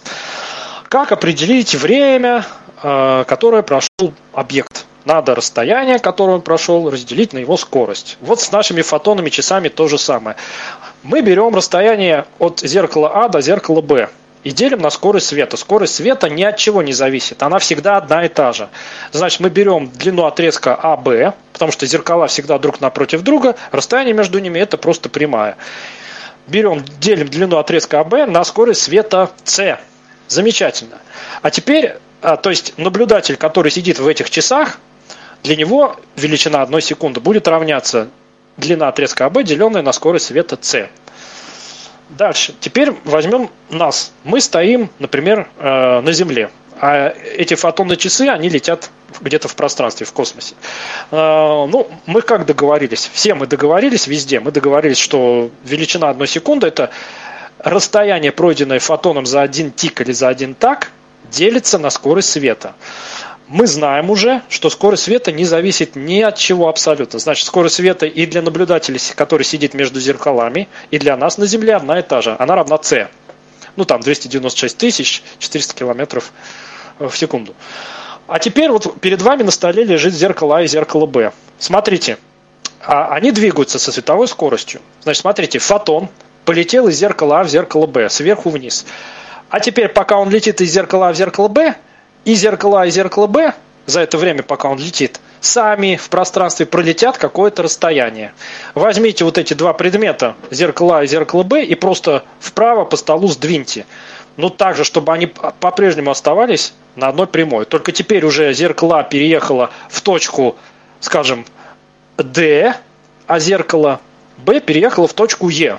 То есть фотон полетел из зеркала в зеркало Б, но когда он в зеркало Б прилетел, само зеркало Б переехало уже в новую точку. Мы ее обозначим буквой Е. Но вы по столу просто сдвинете эти часы фотонные правее. То есть мы смотрим, когда фотон прилетит. И пока он летит, смотрите, теперь он, он, он полетел из точки А в момент, когда он был в зеркале А, и само зеркало А было в точке А а зеркало Б было в точке Б. Но когда он в зеркало Б прилетел, зеркало Б было уже не в точке Б, а в точке Е. Значит, путь, который проделал фотон, это путь из точки А в точку Е. Вот так. То есть а для наблюдателя, который сидит внутри часов, он как летел по прямой, а, Б, А, Б. Он же не, э, не двигается, он с часами с той же скоростью летит. Зеркало у него всегда ну, одно напротив другого, да, и для фотона, который там летает. А для нас уже нет. Фотон из точки А вылетел, а прилетел в точку Е, потому что оба зеркала относительно нас со световой скоростью двигаются. Значит, он прилетел в точку Е. Наша задача длину уже отрезка АЕ разделить на ту же скорость света С. Ну а теперь вспоминаем опять э, вот вторник. Там про катеты, про гипотенузы говорили. Теперь э, давайте зададимся вопросом, кто длиннее, отрезок АБ или отрезок АЕ? Ну, элементарно, Пифагорова теорема говорит, что катет всегда короче гипотенузы. То есть мы рисуем прямоугольный треугольник АБ, потом Б соединяем с Е, и Е соединяем с А. Угол вот этот АБС, он прямой. А, значит, вот это АЕ – это гипотенуза прямоугольного треугольника. Ну и теорема Пифагора говорит о том, что длина гипотенузы всегда больше, чем длина любого катета. Значит, когда мы длину отрезка АЕ разделим на С, наша секунда будет уже больше. То есть мы абсолютно те же наблюдения произвели, также рассчитали секунду, но у нас уже э, промежуток будет больше. То есть для, для наблюдателя, который сидит в часах, э, секунды они меньше. А для нас, который точно так же отсчитывает время, секунды будут больше. Для нас прошло больше времени, секунды они больше мгновений занимают. То есть для нас то есть, смотрите, э, вот по наблюдателю, который сидит в фотонных часах, прошла одна секунда. Но для него прошла одна секунда, а для нас прошло, прошло, прошло меньше одной секунды. Вот, но когда для нас прошла одна секунда, для наблюдателя прошло больше одной секунды, ну, в силу того, что вот эти отрезки А и Б и АЕ, они разные. Таким образом, а, величина секунды для нас по фотонным часам будет больше, и для нас прошло больше времени. Ну, не, точнее, не времени, времени-то прошло столько же. То есть, понимаете, тик один, и для нас был один, и для него был один. То есть фотоны, и для него из зеркала А в зеркало Б прилетел, и для нас из зеркала А в зеркало Б. Только для нас еще само зеркало Б улетело далеко, э, в точку Е. Поэтому тик и для нас, и для него мы делим на скорость света, а получится уже разная величина секунды. Для нас секунды дольше. То есть, а, смотрите, теперь по его часам прошла там, прошло 100 лет. И по, по фотонным часам прошло 100 лет. Для наблюдателя, который летит внутри фотонных часов, поскольку секунды более маленькие, э, прошло а с точки зрения э, вот этих промежутков меньше их, потому что у него секунды маленькие. А для нас тиков и таков прошло по фотонным часам столько же, прошло, прошло, прошло, прошло столько, 100 лет, но само, сами вот эти секунды, они больше, и за, это, за этот промежуток точно такой же, чисто математический, у нас тут гораздо больше всяких событий произошло. Вот мы подбираемся к парадоксу близнецов. Итак, фотонные часы говорят нам о том, что используя вот такую элементарную структуру, как определение секунды с помощью фотона. То есть мы хотели получить самые точные часы, мы их получили. Да, они точные, потому что фотон, он с одной и той же скоростью мечется из одного зеркала в другое. Ну, правда, еще атомные часы используют там по периоду полураспада. Но фотоны тоже, они, просто у нас в природе пока нет технологии, что, которая позволяет разогнать зеркало до, до около световых скоростей. Но мы знаем, что просто для нас, когда часы с очень высокой скоростью двигаются, вот этот отрезок АЯ он настолько будет длиннее отрезка АБ, ну, несравнимо длиннее, потому что сами часы с очень большой скоростью, практически с той же, что и свет, а, из точки Б улетели в точку Е, вот это нижнее зеркало. И вот этот отрезок АЕ, он будет ну, просто в огромное количество раз длиннее вот этого катета АБ. АЕ это гипотенуза, а АБ катет. И вот этот отрезок АЕ, он настолько длиннее окажется, что секунда для нас по фотонным часам будет гораздо больше. Таким образом, мы получаем, что если и космонавт, который летит на ракете с очень высокой около световой скоростью, он по фотонным часам отсчитывает время, и мы по фотонным часам отсчитываем время. А, а, значит, для него прошло там, скажем, 10 лет, а, и для нас прошло 10 лет, но 10 лет по его фотонным часам, а по нашим фот, не фотонным, а каким-то своим земным часам пройдет там много сотен лет по нашим часам, по песочным. Вот представьте, э, есть же песочные часы. То есть есть фотонные часы, а есть песочные. Из одной колбочки в другую пересыпается песок или там вода или еще что-то. И вот э, смотрите, э, мы будем мерить время по песочным часам, а космонавт по фотонным часам. Это говорит о том, что пока у него один тик пройдет, ну там, скажем, один год по его фотонным часам, у нас много раз э, пересыпется песок из одной колбы в другую, и по этим песочным часам, чисто формально по их показаниям, у нас больше пройдет времени. Но только чисто формально. Потому что секунды будут другие. Вот. И тут мы приходим к тому, что фантасты используют направо и налево. Итак, мы выяснили, что чисто по показаниям часов только по показаниям, подчеркиваю, только по показаниям. Мы говорим о том, что вот эти фотонные часы, они для нас, наблюдателя на Земле, дают одну величину секунды, а для наблюдателя, который между зеркалами летит, другую. То есть, если космонавт летит в ракете с около световой скоростью, он по фотонным часам одну величину секунды получает, а мы на Земле другую. Но это говорит только о том, что будут врать часы. Они будут сильно расходиться. А вот будет ли в реальности по-разному течь течь процессы биологические, пока никто сказать не может. Итак, фантасты взяли вот эту вот э, теорию относительности, вот эти фотонные часы, и начали использовать. Куча произведений строится на том, что кто-то улетел. Ну вот возьмите гениальнейшее произведение Станислава Лема «Возвращение на Землю».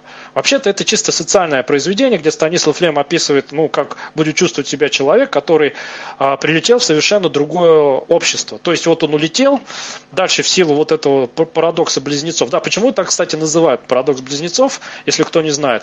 А возьмем двух близнецов. Один остается на Земле, другого сажаем в ракету, в космический аппарат и запуляем в далекое далекое космическое пространство с около световой скоростью. А у, у обеих близнецов а, есть договоренность, что они меряют время по фотонным часам. Значит, у того, который летит в космическом пространстве с бешеной скоростью по фотонным часам, как мы выяснили, будет одни показания, у того, который на Земле, другие. Э, поэтому тот, который летает в космосе, у него секунды маленькие, и у него событий за эту секунду меньше произойдет. У нас секунды большие, событий произойдет больше. Чисто формально. Чисто математически. Ну, это как еще можно объяснить? Помните, я говорил о двух вращающихся каруселях? Мы считаем, что для одной карусели оборот это один год, и для другой один оборот это другой год. Только одна карусель в пять раз быстрее другой вращается. Ну, в общем, найдите запись вот той лекции, я не буду сейчас время тратить.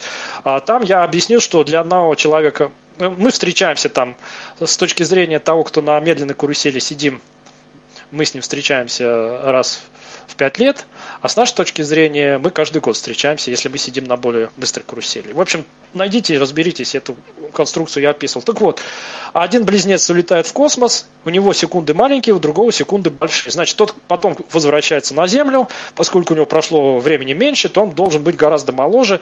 В общем, Земля должна уйти далеко вперед, потому что там больше событий происходит и так далее. Ну и вот у Станислава Лема в произведении возвращение на Землю, это обыгрывается. Вот улетел космонавт, чуть ли не в начале 21 века он полетел, прилетает там чуть ли не в 23 или 24 веке и попадает в абсолютно другое общество, чисто психологически он его не понимает, но это все равно, что сейчас вот взять человека с средневекового общества и посадить в наше современное общество.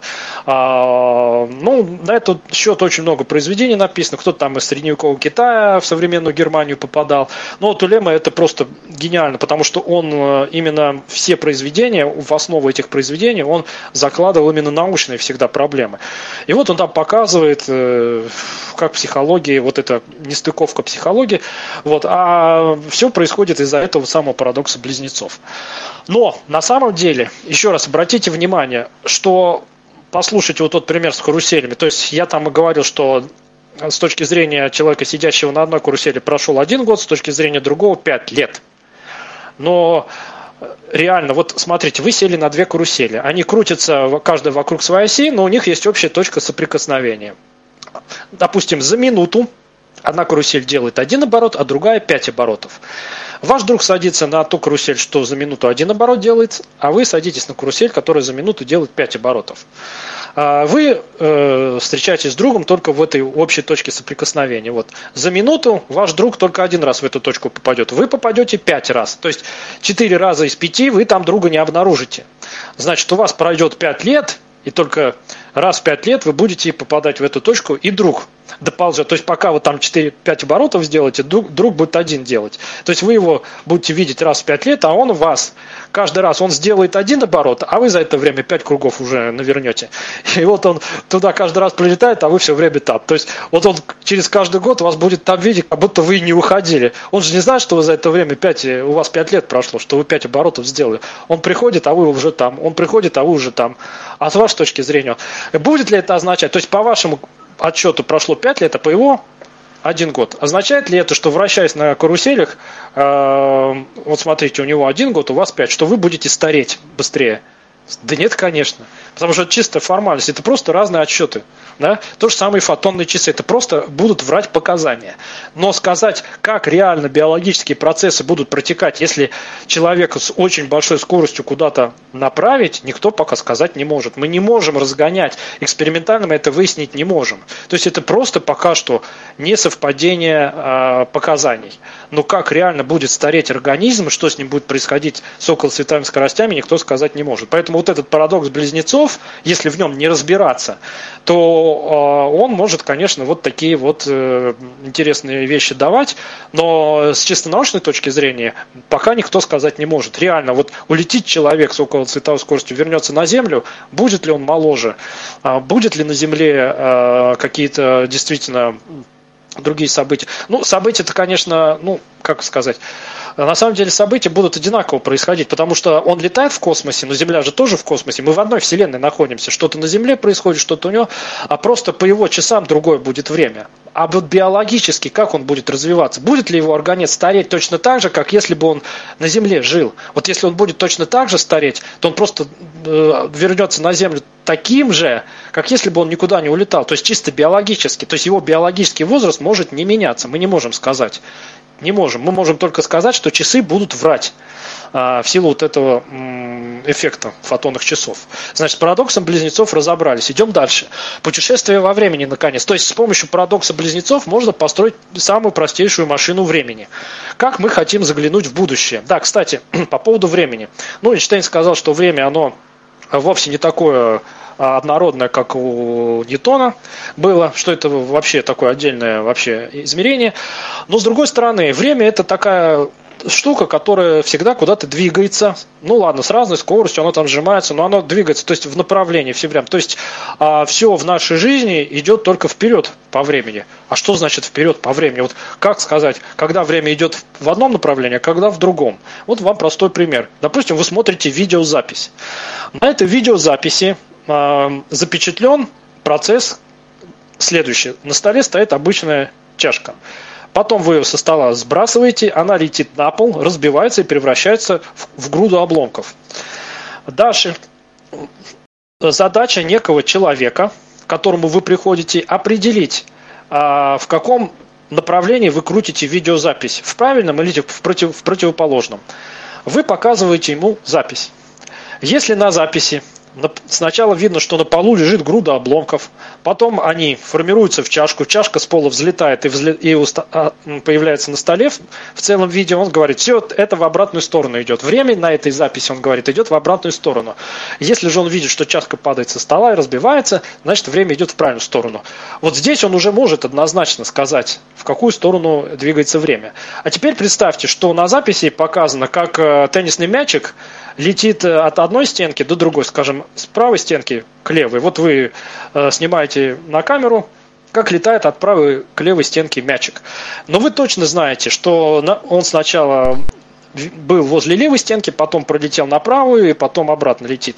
А, то есть, если вы сняли только пролет мячика с левой до правой стенки, а, и вы знаете, с какой стенки он на записи летит, вы это знаете в какую сторону двигается время на записи. А теперь вы показываете человеку эту же запись. Вы крутите запись, и он видит, что мячик просто от одной стены летит к другой. Вы крутите ее в одном направлении, он летит от одной к другой. В обратном направлении снова от, от стены к стене летит. Обе стены одинаковые, на них номера не проставлены. Он не скажет вам, вот в какую бы сторону вы ни крутили запись, он не скажет, когда время идет в правильную сторону, а когда в обратную. Потому что, как бы вы эту запись ни крутили, мячик просто летит от одной стенки к другой. Вы-то знаете, что на запись он летит от левой к правой стенке, а он-то нет. То есть, глядя на запись, он уже никак не сможет сориентироваться, правильно время двигается или нет. Так вот, а, ученые задались тем же вопросом, как задать направление вот этой стрелы времени. Что значит стрела времени? Ну, поскольку время, оно двигается а, всегда в одном направлении, и ну, естественными способами мы его обратить не можем, то а, надо придумать некую такую физическую величину, с которой соотносить вот это направление времени, стрела времени. И вот это запись с разбитой чашкой сразу говорит о том, в каком направлении направлена стрела времени. Она направлена в направлении нарастания энтропии. Что такое энтропия? Энтропия – это такое физическое понятие, которое говорит о том, что если на любую систему ничего не действует, то система стремится прийти в, в разупорядоченное состояние. Ну вот возьмите бутылку с газировкой, с минералкой. Она закручена пробкой. Вы пробку раскрутили, из минералки молекулы газа беспорядочно разлетелись по комнате. Замечательно. Но вы когда-нибудь видели пример, когда молекулы газа сами собой собрались в эту бутылку? Вот просто взяли все, слетелись и залетели туда в горлышко и сидят в бутылке. Такого не бывает. Это вот как раз та самая энтропия. Или возьмите газ. То есть, если вы жидкость или газ нальете в какой-то твердый объем, он примет форму этого объема. Вот вы взяли э, газ, закачали его э, в, резиновый надувной шарик. А, потом шарик лопнул, все молекулы газа разлетелись как попало, как им захочется. Обратно они в этот объем, который занимает шарик, сами по себе просто не соберутся. Их может удерживать только силы реакции опоры, вот этого резиновой стенки шарика. Таким образом, э, вот чашка разбивается. Когда вы сбрасываете чашку, она превращается в беспорядочную груду обломков. Но никогда никто не видел, чтобы сами собой а, обломки, беспорядочно разбросанные по полу, взяли и сформировались в чашку, в полноценную чашку. Такого никто никогда не видел. Вот это та самая энтропия. То есть в природе все двигается в направлении нарастания энтропии. Все в природе стремится прийти из упорядоченного состояния в разупорядоченное. И стрела времени направлена в направлении нарастания энтропии. Теперь мы э, знаем, что время двигается только в направлении нарастания энтропии. То есть, э, чтобы путешествовать во времени, нужно добиться чего? Нужно добиться э, уменьшения энтропии. Ну, что значит прошлое? Ну вот смотрите, как нам попасть в 19 век? Ну, с чисто материальной точки зрения, нам просто нужно вернуть Вселенную в такое же состояние, в котором она находилась в 19 веке, скажем, в 1847 году. Надо взять и вернуть всех людей, которые жили в это время, все предметы, которые существовали в это время, а, Вселенную э, сжать, она же расширяется, сжать ее до такого же состояния. Ну, это сделать невозможно, а потому что это просто нужно энтропию обернуть вспять. А обернуть вспять энтропию невозможно. Значит, всю Вселенную вернуть в прошлое нереально. Путешествовать в рамках Вселенной в прошлое невозможно. Однако можно путешествовать в прошлое в очень маленьких, узких объемах. Например, в объемах атома. Вот атом вернуть в такое же состояние, в котором он находился в 19 веке, мы можем. У него отобрать часть энтропии и передать ее куда-то там наружу, потому что когда мы энтропию уменьшаем, ее излишки надо куда-то отводить. Вот почему а, мы охлаждаем наши процессоры в компьютерах, потому что когда процессоры занимаются вычислениями, они постоянно пытаются разупорядоченные области памяти приводить в упорядоченные, они постоянно перемножают числа. А когда они эти разупорядоченные области памяти приводят в упорядоченное состояние, они у них забирают энтропию. И эта энтропия отводится просто в тепло ну просто вот в тепло, да, или, например, когда мы э, ну там что-то э, сжимаем, да, сжимаем принудительно, э, сжимаем, нарастает внутренняя энергия, тело может нагреваться при сжатии, при, вот, потому что вот опять-таки отводится энтропия, которую мы убираем, она отводится в тепловую энергию. Вот вам, пожалуйста, пример. Значит, в рамках атома мы энтропию можем отвести, и стрелу времени как бы немножко назад направить. И атом, да, вернется в то самое состояние, в котором он был в 1847 году. Но только один атом отдельный. А когда мы эти атомы объединим в огромный предмет, ну, в принципе, мы можем, да. То есть, вот если мы каким-то хитрым способом возьмем какой-то предмет, возьмем и вернем в точности в то состояние, если мы все его атомы вернем в состояние, в котором они находились в 1847 году, все молекулы вернем и, все, и расположение этих молекул, в принципе, мы этот предмет вернем в прошлое. Да, но пока мы этого делать не умеем. А один атом, да, а вот уже макрообъекты мы не можем приводить в состояние. Вот. А, но, а тем более всю Землю мы не можем. То есть в фантастических произведениях описывается, как герой путешествует во времени. Он попадает в прошлое, ну, он попадает в прошлое, где фактически э, там все, что происходит, это просто вот то, что происходило в прошлом. Плюс еще этот герой добавляется, да? Но мы всю Землю в прошлое не можем вернуть. Мы всю Вселенную, всю Землю не можем вернуть в прошлое. Потому что мы не можем воскресить тех людей, которые жили в то время. Мы не можем а, из небытия извлечь все предметы, все материалы, все-все-все, и всю эту энтропию отвести куда-то там, э, э, куда-то далеко. Хотя теория относительности говорит о том, что энтропию можно отводить, например, в черную дыру. Черная дыра – это такой объект, который в себя все всасывает, но обратно ничего не выпускает. Почти ничего не выпускает. То есть всю энтропию мы можем сбросить в черную дыру, она туда засосется, а излишки ее уйдут, и мы вернемся в прошлое. То есть для того, чтобы отправить макрообъект в прошлое, мы его должны подогнать близко к черной дыре, но так, чтобы он в нее сам не упал, энтропию как-то передать, и эти излишки энтропии бросить в черную дыру. Стрела времени будет направлена обратно, и макрообъект вернется действительно в прошлое. Ну, только он вернется в прошлое. То есть на Земле, на, на самом деле, 19 век не наступит. Просто сам объект вернется в то состояние, в котором он был в 19 веке, в 1847 году. Но люди на Земле не воскреснут, мертвые из могил не встанут и тому подобное. То есть а, целиком Землю в прошлое вернуть невозможно а как попасть в будущее? А вот в будущее как попасть, вот тут уже интереснее.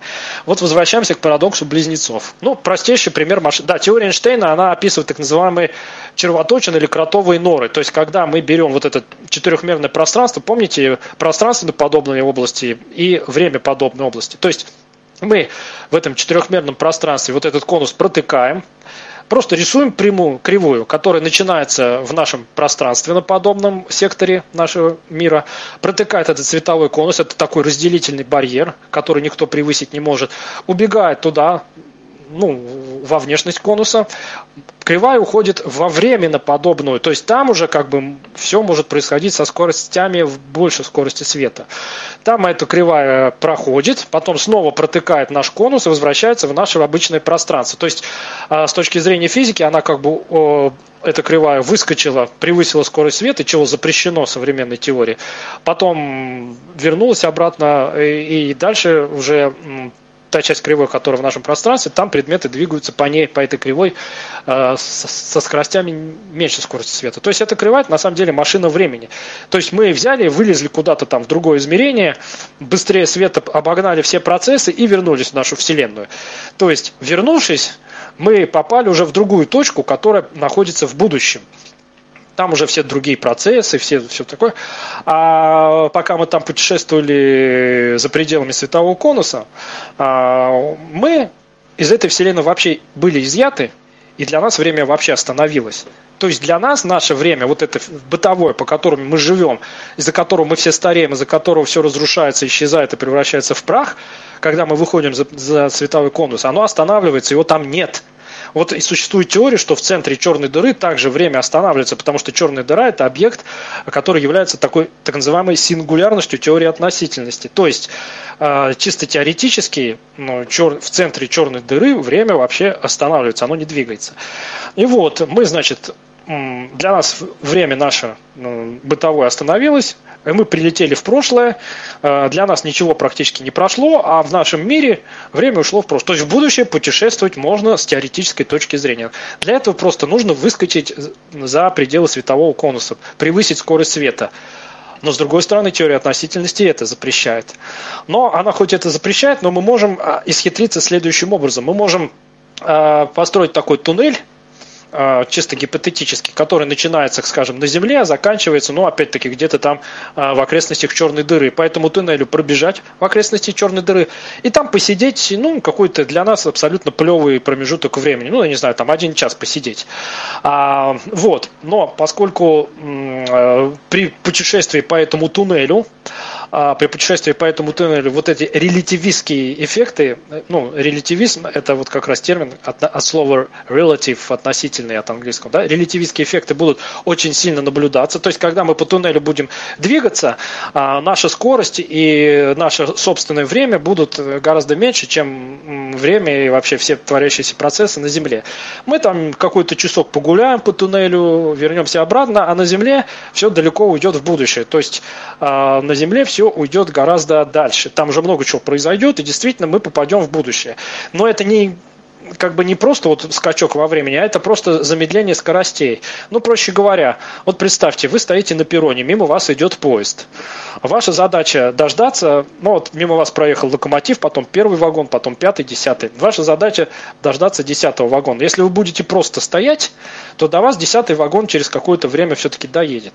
А ну, вы можете не тратить время, а взять и гораздо быстрее побежать туда, э, навстречу десятому вагону. То есть поезд едет, десятый вагон двигается к вам навстречу, а вы не просто столбом стоите, а вы бежите сами навстречу десятому вагону. Времени вы навстречу потратите меньше. Вот это тоже машина времени. На самом деле, когда вы бежите навстречу десятому вагону, вы используете машину времени, потому что вы сокращаете время и гораздо быстрее попадаете в десятый вагон. Вот, вот эти самые червоточные, вот эти туннели, которые описывает теория относительности, они описаны вот как раз с помощью вот этих формул Эйнштейновских, позволяют в будущее путешествовать но не просто так, а используя вот этот эффект разницы во времени. То есть для вас тоже какое-то время, вы не мгновенно скакнете, для вас тоже какое-то время пройдет, просто для вас гораздо меньше, чем на Земле.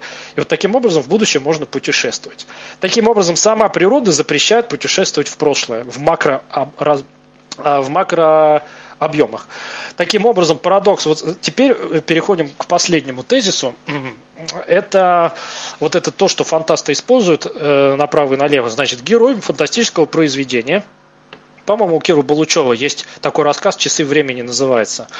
А, как герой тоже там попадает в прошлое и ну, там все сильно запутан. Давайте самый простой пример, который фантасты любят использовать. Герой отправляется в прошлое. Вот у Азика Азимова есть такая фантастическая сага, называется Land of Eternity.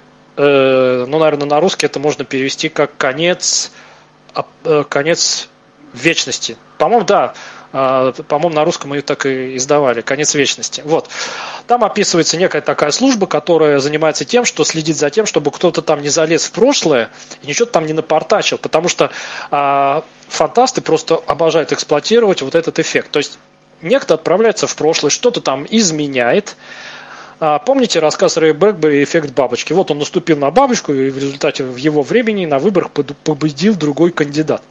Вот в этом End of Eternity Айзека Азимова, где там вот эта вечность, там Нойс, девушка вот этого главного героя, а, есть. И она все время ему там шептала, сделай меня вечной, сделай меня вечной, что-то такое. А он, значит, из одного столетия прыгал в другой. Вот эта служба, она так, внимание, в столетии таком-то там кто-то пытается внести э, критические отклонения в ход истории, там срочно он должен туда прийти. Там элементарно иногда он приходил, просто там какой-то ящичек с места на место сдвигал, и это уже влияло на историю. Но это чистой воды фантастика. А с чисто научной точки зрения путешествия в прошлое запрещены. Вот. Причем ну, конечно, может быть, потом а, ну, запрещены на данный момент, на данном отрезке. То есть, используя современную физику. А мы же помним, что была ньютоновская физика, потом вот сейчас Эйнштейновская, вот эта релятивистская, там тоже куча противоречий. Если ее потом переделают, может быть, разрешат и путешествия в прошлое. На данный момент они запрещены. Современной вот этой теорией относительности, физикой, математикой, все запрещено, путешествие в прошлое. Потому что, ну, невозможно в прошлое просто смоделировать. Вернуться в прошлое, это нужно кучу физических физических э, параметров. Да всю Вселенную нужно энтропию убрать. А энтропию из Вселенной отвести невозможно.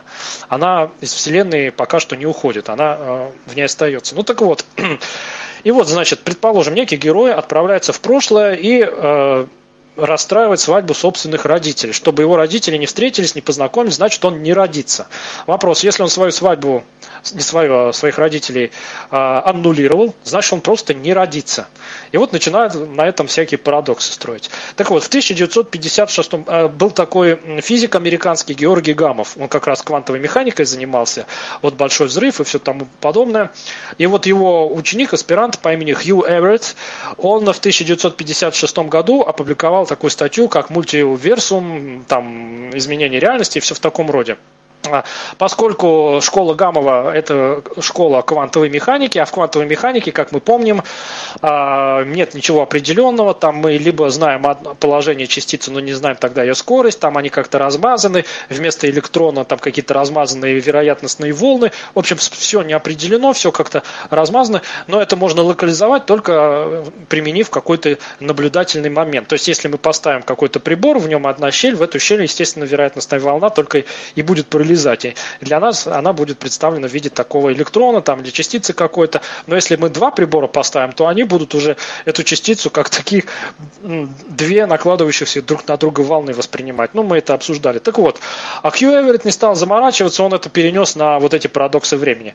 Он сказал, что хорошо, предположим, разрешены путешествия во времени. Герой не герой, ну просто человек отправляется в прошлое и э, делает так, чтобы его родители не встретились и не познакомились. Вопрос, а что произойдет а, с будущим?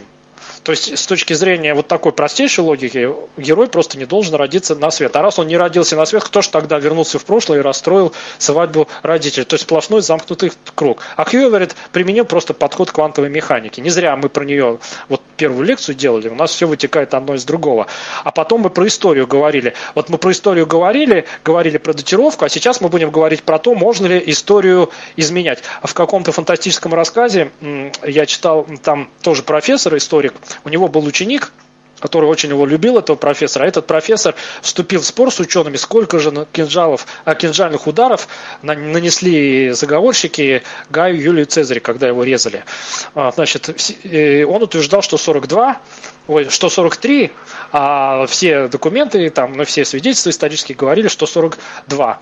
И вот этот ученик, ну, не мог смотреть, как все издеваются над его любимым учителем, он отправился в прошлое, а, как раз вот э, в 44 год до нашей эры, и сам лично из-под тяжка нанес 43 удар кинжалом, и история изменилась, и когда он вернулся в свое время, его профессор просто уже там был просто гений, все там вокруг него плясали и радовались, что вот на самом деле 43, все теперь. Вот. Но это хохма чистой воды, потому что, ну, как, Хью Эверетт отвечает это очень просто на этот парадокс. Когда а, герой попадает в прошлое и делает так, чтобы его родители не познакомились, а, а, последующий ход событий ветвится. То есть ветвь, в которой он родился, как была, так и осталась, но появляется новая ветвь, как в квантовой механике. В новой ветви он не рождается, то есть он просто ход истории э, раздвоил. Вот как вы знаете, есть русло реки, вот течет река. Мы берем и делаем такое гидрофортификационное сооружение, которое разделяет поток на два рукава. Вот до этого сооружения река текла единым руслом, а потом она разветвляется на два русла. Потом, допустим, она обтекает это препятствие, снова сливается в одно русло. Но вот пока она обтекает препятствие, существует два параллельных потока. И Хью Эверетт абсолютно то же самое предложил. Он говорит, ну ничего страшного, ну прилетел герой в прошлое, сделал так, чтобы его родители не встретились. Ну, он просто породил еще одну ветвь. Он мог еще там много чего намудрить. Он может бесконечное число вот этих вариаций, э, как в квантовой механике. Электрон может путешествовать по сразу одновременно разным траекториям и путям.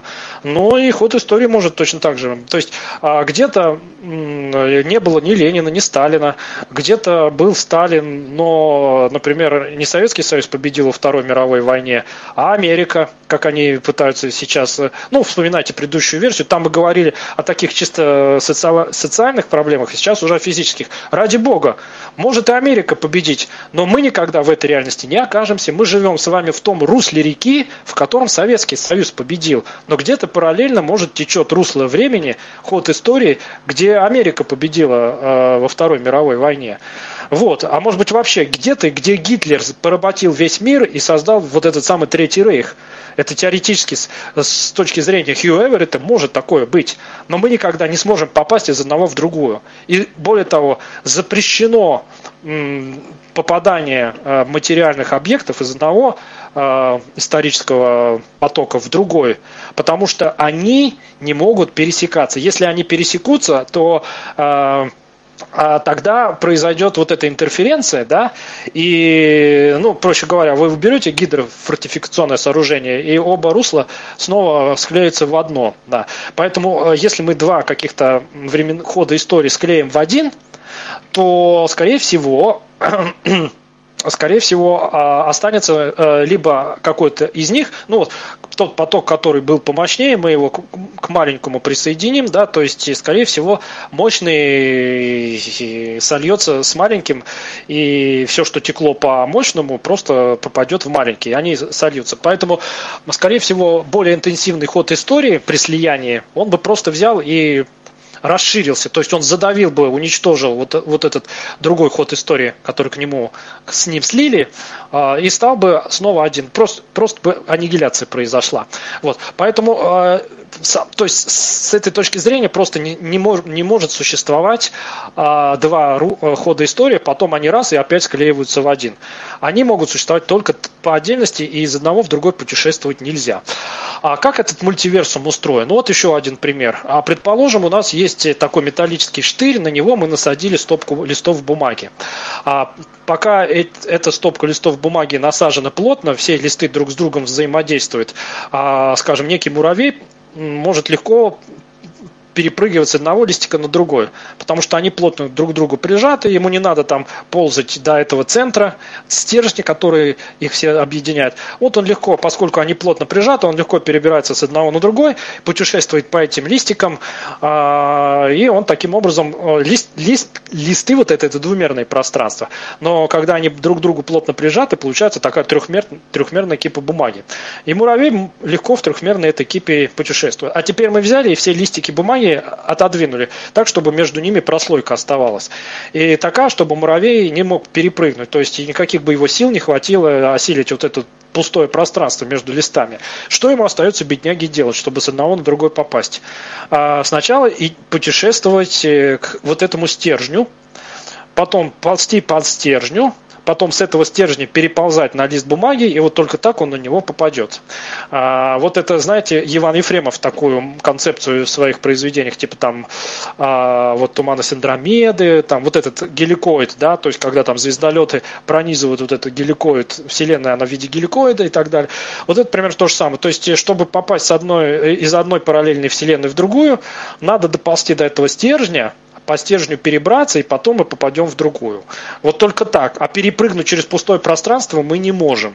Значит, надо найти вот этот стержень, на который насажены параллельные вселенные. Вот если мы найдем, и тут мы приходим к тому, чем я занимаюсь. Я занимаюсь вот этими самыми расслоенными пространствами. То есть есть некая база, к которой мы приклеиваем слои. Ну вот представьте, у нас есть отрезок вот с точки зрения моей математики, цилиндр – это расслоение а, над отрезком как, э, окружностями. То есть слоем расслоения является окружность, и мы просто каждой точке обычного отрезка приклеиваем окружность. Когда мы каждой точке приклеим окружность, мы склеим цилиндр. То есть вот этот отрезок, к нему приклеивается, ну, перпендикулярно отрезку приклеится вот это кольцо, слой. И цилиндр можно рассматривать как, э, рассматривать как просто отрезок к каждой точке, которого целый, целый слой в виде окружности приклеен. Вот я ими занимаюсь, только у нас в математике там пространство более... Вот, например, в моей вот этой статье там расслоение состоит из паракомплексных структур. Каждой точке э, какого-то геометрического пространства приклеится вообще какая-то абстрактная такая штуковина, пространство паракомплексных структур. Ну, для меня это легко, а для неспециалистов это какая-то вообще непонятная штука. Я не буду сейчас туда вдаваться. Вот этот пример с муравьем он проще всего показывает. То есть э, кипа бумаги, насаженные на стержень, если они плотно друг к другу прижаты, они образуют трехмерное пространство. Если их раздвинуть и между ними будет пустое место, э, чтобы попасть с одной двумерной вселенной на другую, мы, мы не можем перепрыгнуть пустоту. Нам нужен вот этот стержень, нам нужно найти его. И Хью Эверетт сказал о том, что вот эти параллельные истории, это вот эти листы бумаги. То есть они все мож, могут быть насажены на некий общий стержень. То есть вот эта вся история, раз, раз, мультиверсум, это множество вселенных. То есть в одной вселенной такие-то физические параметры, история, в другой другие. Но если найти вот эту базу, в математике это называется база. То есть база, к которой при каждой точке этой базы приклеиваются вот эти слои. То есть а мы живем в одном из этих слоев. Наша Вселенная это всего лишь какой-то четырехмерный слой, приклеенный там, ну, скажем, вот если мы говорим о пространствах Калабияу, там к шестимерному, ну, это уже там сложные вещи математические. Ну, представьте, что оно к более высокой размерности пространству приклеивается. Когда мы все это склеим, вот смотрите, цилиндр это двумерная а, штука, двумерная поверхность. Отрезок он одномерный, у него есть только длина. По отрезку мы можем двигаться только либо от левого края к правому, либо наоборот. Окружность тоже одномерная, потому что на окружности мы можем двигаться только по часовой стрелке и против часовой стрелки. Да? Других измерений там нет. То есть одномерную окружность берем и одномерный отрезок. Но когда мы начинаем приклеивать к одномерному отрезку каждой его точке еще один одномерный слой, то мы уже двумерное пространство получаем. Значит, если мы каждый, возьмем даже трехмерную базу, каждой трех, точке трехмерной базы приклеим наш четырехмерный слой, ну не только наш, все вселенные, все возможные варианты хода истории. Это четырехмерные параллельные вселенные. То есть в одной вселенной Гитлер победил, в другой Сталин, в третьей Путина никогда не было, в четвертой Евгения Корнева не было, или он был, но он вместо э, научных лекций пел, плясал и, не знаю, какие-нибудь там увеселительные шоу показывал. Хотя я, кстати, и пел и плясал в свое время. Вот, ну так вот, и вот эти четырехмерные слои мы просто приклеим к этой базе. Значит, у базы размерность, скажем, ну давайте 3. И у слоев 4. Суммируем 4 плюс 3, получаем семимерную мультивселенную. Она семимерная.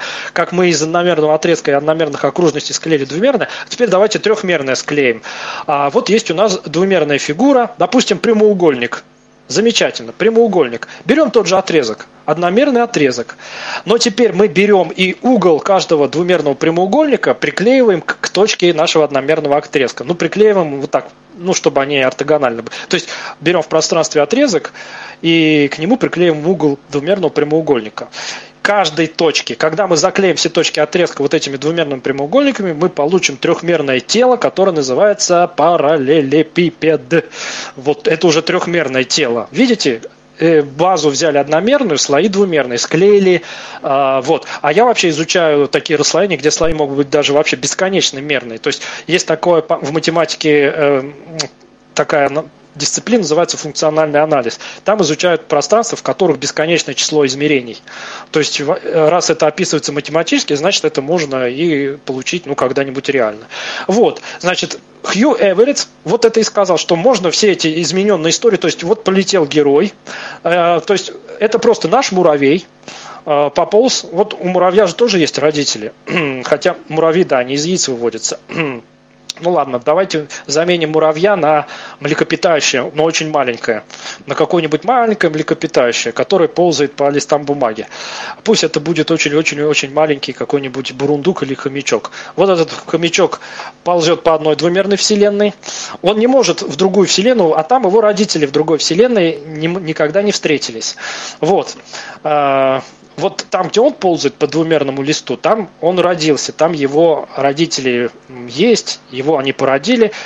Он ползет по двумерному листу до стержня одномерного, до базы расслоения.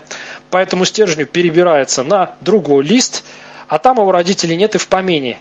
Вот. Или, э, ну, или они там были, но он их э, он сделал так, чтобы они э, не встретились. То есть они там существуют сами по себе.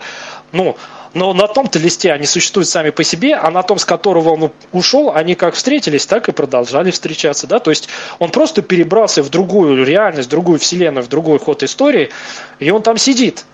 А, и эти листы никак друг с другом не соприкасаются. То есть пока мы их снова не сдвинем, чтобы они плотно сомкнулись в трехмерные опять кипы бумаги, они между собой никак контачить не будут вообще. Эти две реальности будут абсолютно параллельны. То есть он может переползать, этот хомячок, с одного листа бумаги на другой и творить там все, что ему захочется, но на том листе, с которого он ушел, все как было, так и будет продолжаться. Вот Хью Эверетт описал это, вот, используя вот эти квантовые подходы и расслоения. Фу, итак, наконец-то заканчивая все эти заумные вещи, мы констатируем следующий факт. В будущее теоретически можно путешествовать, в прошлое в, мако, в размерах Земли, Вселенной нельзя, а, но можно изменять а, э, структуру реальности, плодить параллельные вселенные, но пока из одной в другую мы не знаем, как попадать. То есть вот этого стержня пока мы найти не можем. То есть вот эту базу, которая приклеена, вот наша вселенная, она приклеена к какой-то точке базы вот этого мультиверсума. Другая четырехмерная вселенная к нему приклеена, но между собой мы никак не пересекаем, потому что вот эти слои цилиндра, параллелепипеда, это просто прямоугольники, да, каждый из которых приклеен к своей точке отрезка. Но они абсолютно параллельно склеиваются друг с другом, да, то есть ни одной общей точки точки у этих слоев нет. Они имеют общие точки только вот с этим отрезком, с базы. Точно так же в, в предложенных Юэвере, там, вот этой мультиверсуме. То есть а, все эти вселенные четырехмерные, они между собой никак не пересекаются, но они наклеиваются на некую базу мультиверсума. И получается очень большое многомерное пространство, и если бы мы нашли вот эту... То есть а, я сейчас в силу нехватки времени не буду говорить, как можно теоретически обнаруживать влияние одной вселенной на другую. То есть для этого нужно рассматривать вот этот мультибольшой взрыв, когда взорвалась база, а потом взорвались слои, и когда слои в момент этого взрыва, они все были друг другу близки, а они как-то в начальный момент взаимодействовали, как это влияет на каждый слой. Но это отдельный разговор, хотя не сильно уж он и сложный, но вот пока мы не можем найти вот эту базу, если бы мы нашли способ. А, есть так называемое понятие пространств Калаби Яо. Сейчас я попытаюсь их обрисовать. Калаби Яо – это имена математиков, которые эти пространства описали и изучают. А, если вы в Википедии посмотрите, то там они формулируются следующим образом. Пространство Калаби Яо, у которых э, тензор кривизны равен нулю, то есть они плоские по Риману, но тензор Ричи не равен нулю, то есть они не, не плоские по Ричи. Ричи это тоже а, фамилия математика. Вот такие мудреные определения. Но эти пространства, смотрите, смотрите, для нас сейчас есть четыре макроизмерения. Три пространственных и одно временное. Вот в нашей физике современной есть четыре глобальных измерения. Время и три пространственных. А все этим описывается. Вся вот эта модель теории относительности. Есть такое понятие пространство времени. Пространство-время. Вот это как раз четырехмерное пространство Минковского, которое использовал Эйнштейн для своих статей пространство-время. Так вот, оно четырехмерно. А, а пространство Калабияу, они шестимерные, но в них два этих дополнительных измерения, они меньше по размеру, чем а, так называемая планковская длина. Что такое планковская длина? Это такое э, расстояние, если мы поделим три фундаментальных константы друг на друга, то есть это гравитационная постоянная, э, потом постоянная планка и, э, господи, третья какая, напомните? Короче, электродинамическое, вот они, мы их друг на друга поделим, получим очень маленькое число, там порядка 10 в минус 33 степени, и вот это расстояние называют расстоянием Планка. И вот, вот эти два, два дополнительных измерения, они просто недоступны. То есть наша техника современная, такие малюсенькие расстояния, ничтожные, не способна распознать. Мы атом это худо-бедно только научились видеть. Там электроны как-то косвенно. А тут вообще, представляете, э, ну, в 10 в минус 3, 3 степени это даже не одна миллиардная и не одна там триллионная, это еще более маленькое расстояние. Вот. А, и вот эти дополнительные измерения, они свернуты вот туда, меньше вот этого э, планковского расстояния. То есть они не поддаются никакому обнаружению. Вот такие шестимерные пространства. Но если бы мы открыли способ, как проникнуть вот туда, в этот сверх-сверх-сверх э, микромир, представляете, вот у нас есть два дополнительных измерения. Мы их никак не видим. Есть четыре глобальных. А мы берем, как-то уменьшаемся до вот такого размера ничтожного, нам становится доступны два дополнительных измерения. Мы по ним, так как наш э, муравей по одномерному вот этому стержню, пронизывающему листы бумаги, перебираемся, попадаем в другой пространство Калаби-Яо из ничтожных размеров возвращаемся к своим нормальным размерам, и хоп, мы попадаем в другую четырехмерную вселенную, где четыре других измерения. Вот тогда мы смогли бы, то есть вот этот скрытый стержень, он просто вот как раз, не, э, если мы будем, вот это шестимерное пространство Калаби-Яо можно рассматривать как пространство, объединяющее все возможные вариации истории. То есть в этом пространстве существует все, вот все возможные события во всех возможных вариантах. Вот это шестимерное пространство Калабиял. Но только вот эта база, она двумерная. Слои четырехмерные, а база, на которую они наклеиваются, она двумерная, и вот эти двумерные пространства, они свернуты. Но представьте, что вы натянули проволоку в комнате от стены. Все, два часа, сейчас я буду закрываться. А, значит, два, э, натянули проволоку от одной стены до другой. Конечно, проволока, грубо говоря, это трехмерный объект. У нее есть толщина, но она настолько ничтожная, что мы видим только ее длину, потому что она настолько длинная, что длина это не пустое место, а толщина ее ну, настолько ничтожна, что мы проволоку рассматриваем и высоту, и толщину как пренебрежимо малые величины. И говорим, что у проволоки есть только длина, если она очень тонкая. Вот. То же самое с пространствами Калаби Яо. Представьте теперь, что вот эта некая такая шестимерная эм, штука, у которой два измерения, вот как раз как та самая высота и ширина у проволоки. Все, на этом мы официальную часть заканчиваем, потому что два часа э, народ хочет э, отдохнуть. Все, официальная часть закончилась, теперь э, да, и мы заканчиваем нашу трансляцию в радиоэфире. Я думаю, что у нас час от, чат, чат наш открыт круглосуточный, поэтому я думаю, что для общения Э, всегда доступен. Вот. Э, хотелось бы, э, во-первых, сказать спасибо за очередную познавательную лекцию. Встретимся в следующий четверг. А на следующей неделе нас еще ждет две интересных встречи. Во вторник с Павлом Малышевым мы обсуждаем современные бытовые приборы, интересные и удобные для незрячих людей. А в среду путешествуем, виртуально путешествуем по Владимиру с Анной Мещеряковой так что следите за нашими анонсами.